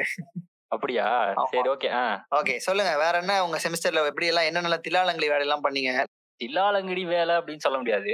அது எப்படி நம்ம குரூப் அப்படின்னு ஒன்று கிரியேட் பண்ணி அதுல வந்து லைக் நம்ம பசங்களா இருப்பானுங்களே, அதுல வந்து அப்படியே ஒரு கான்வோ மாதிரி போயிட்டு இருக்கும். இதுக்கு என்னடா அதுக்கு என்னடா அப்படின்ட்டு. சப்போஸ் நம்மளுக்கு ஆன்சர் தெரியலன்னா அதுல போய் பார்த்துக்கலாம். இல்லாட்டி நான் என்ன பண்ணுவேன்னா பர்சனலா ஃபர்ஸ்ட் எனக்கு தெரிஞ்ச கேள்வியெல்லாம் வந்து மார்க் பண்ணிடுவேன். ஓகே, மார்க் பண்ணிட்டு if I am unsure I will I will just mark it and மறுபடியும் வந்து இவனுக்கு எப்படி ஆன்சர் போட்டிருப்பானுங்க அப்படின்னு ஒரு தைரியத்துல குரூப் ஓப்பன் பண்ணுவேன். இது எப்படி ஒர்க் ஆகும் அப்படின்னா எங்களோட அந்த ஷிஃப்ட் வந்து ஐ மீன் ஷிஃப்ட்னு சொல்ல முடியாது, அந்த ஸ்லாட் வந்து எப்படின்னா லெவன் தேர்ட்டில இருந்து டுவெல் தேர்ட்டிக்குள்ள இது பண்ற மாதிரி. ஸோ இந்த எக்ஸாம் வந்து முடிக்கிற டைம் வந்து ஒரு மணிக்குள்ள முடிக்கிற மாதிரி நம்ம எந்த கேப்ல வேணா நம்ம ஆரம்பிச்சுக்கலாம். ஸோ அந்த மாதிரி ஒரு இது இருக்கு. லைக் லெவன் டுவெண்ட்டிக்கு முன்னாடில இருந்தே உங்களுக்கு அந்த கொஸ்டின் அதுக்குள்ள நீங்க போய் ஆன்சர் பண்ற மாதிரி தான் அந்த ஒரு சிஸ்டம் இருக்கு. கண்டிப்பா. ஸோ அப்படி இருக்கும்போது நான்லாம் வந்து கிட்டத்தட்ட லெவன் ஃபார்ட்டி ஃபைவ் லெவன் ஃபிஃப்டிக்கு தான் உள்ளே போவேன். ஸோ அப்படி பார்த்தீங்கன்னா மோஸ்ட்லி எல்லா ஆன்சருமே போட்டுருவானுங்க குரூப்ல. எப்படியும் அந்த இருபது நிமிஷம் கேப்லேயே வந்துட்டு ஃபர்ஸ்டே உள்ள போயிட்டு சில பேர் அந்த வேலைகள்லாம் பார்த்துட்டு நீட்டா போட்டுருவானுங்க கொஸ்டினுக்கு ஆன்சர்லாம். அதுக்கப்புறம் நான் உள்ள போய் எனக்கு தெரிஞ்சதெல்லாம் நான் பார்த்து மார்க் பண்ணிடுவேன். அதுக்கப்புறம் தெரியாது நம்ம டவுன்லோட் பண்ணி வச்சிருப்போம்ல வாட்ஸ்அப்ல, ஸோ அதை வந்து பார்த்துட்டு அப்படியே இது பண்ணிடுறது. அவ்வளவுதான், சிறப்பா முடிச்சிடுறது. அவ்வளவுதான். அதாவது சக்சஸ்ஃபுல்லா நமக்கு முடிக்கிறதுக்குள்ள உயிர் போய் உயிர் வந்துடும். வார்னிங் வருமா, நெட்வொர்க் நெட்டு கட் ஆயிருமான்லாம் பயப்படுவோம். இன்னும் நிறைய பேர் வந்து இது வந்து இனிஷியல் இதுல பயந்துருப்பாங்கன்னு சொல்லலாம். கரெக்ட் தானே? Network speed. ம், நான்லாம் ஃபர்ஸ்ட் எக்ஸாமுக்கு ஃபுல்லா நான் மட்டும் தான் போட்டேன். பட் அந்த எக்ஸாம் ரொம்பவே ஈஸியா இருந்துச்சு, அது வேற விஷயம். பட் ஃபர்ஸ்ட் எக்ஸாம்லாம் நான் பயந்துட்டேன் ஆக்சுவலா. சொல்லப்போனா நம்ம ஏதாவது ஏதாவது பண்ணோம் அப்படின்னா ரொம்ப கஷ்டமாயி போயிடும், எதுக்கு தேவையில்லாத ரிஸ்க் எடுத்துக்கிட்டேன் அப்படின்ட்டு நான் வந்து படிச்சுட்டேன், ஃபுல்லாவே படிச்சுட்டேன். ஆனா அடுத்தடுத்து போக போற எக்ஸாம்ல எனக்கு அடுத்த படிக்க மனசே வரல. சரி நம்ம பசங்க தான் அனுப்பிடுவானுங்க அப்படின்னு ஒரு தைரியத்துல ரொம்ப படிக்கவே இல்லை. இப்ப நம்ம பசங்களே வந்து அதை ஸ்கேம் டுவெண்ட்டி டுவெண்ட்டின்லாம் வேற சொல்லிட்டானுங்க. அது அதான் அதுக்கேற்ற மாதிரி தான் இருக்கு. ஸ்கேம் தான் இது, கண்டிப்பா ஆன்லைன் எக்ஸாம்ன்றதே ஸ்கேம் மாதிரி தான். பட் பரவாயில்ல, இதையும் வந்து கஷ்டப்பட்டு நிறைய டீச்சர்ஸ் வந்து எஃபோர்ட் போட்டு எடுத்துட்டு இருக்காங்க. அவங்க எல்லாத்துக்கும் ஒரு மிகப்பெரிய சல்யூட். இதுலயும் நிறைய டாப்பர்ஸ் ஆகணும், நிறைய பேர் வந்து நிறைய பேர் கத்துக்கணும்னு சொல்லிட்டு ஆன்லைன் கிளாஸஸ் சின்சியரா கவனிச்சிட்டு இருக்காங்க. அவங்களுக்கும் வந்து எங்களோட பெஸ்ட் விஷஸ்ன்னு சொல்லிக்கிறோம். அவ்வளவுதான். இதோட வந்து நான் கடையை சத்தியில நினைக்கிறேன். சிஜே நீ என்ன நினைக்கிறீங்க? ஸோ இவ்வளோ நேரம் நம்ம கூட ஜாயின் பண்ணிக்கிட்ட ஆர்ஜே விக்ரம் அவர்களுக்கு என்னோட மிகப்பெரிய ஒரு நன்றிகள். அதாவது நம்மளோட பாட்காஸ்ட் இன்னைக்கு வந்துட்டு ரொம்ப சிறப்பிச்சிட்டாரு அப்படின்னு தான் சொல்ல சொல்லியானும். ஏன்னா அவரோட ஆர்டிஸ்ட் ஸ்லாங்கே வந்து பயங்கரமா இருந்துச்சு. எனக்கே ரொம்ப இன்ஸ்பைரிங்கா இருந்துச்சு. ஏன்னா அவர் கூட பேசியே வந்து ரொம்ப நாள் ஆயிடுச்சு. ஏன்னா லாக்டவுன் ஏகப்பட்ட விஷயங்கள் இருந்ததுனால அவர் நேர்ல மீட் மீட் கூட பண்ண முடியல. சோ போதிய போதிய நீ பாட்டுக்கு அளந்து விட்டுக்கிட்டே இருக்க அப்படிலாம் ஒண்ணும் இல்ல. சொல்றேன், நீங்க வந்து உங்களோட கடைசி ஃபியூ வேர்ட்ஸ் உங்களோட ஃபியூ வேர்ட்ஸ் கடைசி ஏதோ சாக போற மாதிரியே சொல்றேடா.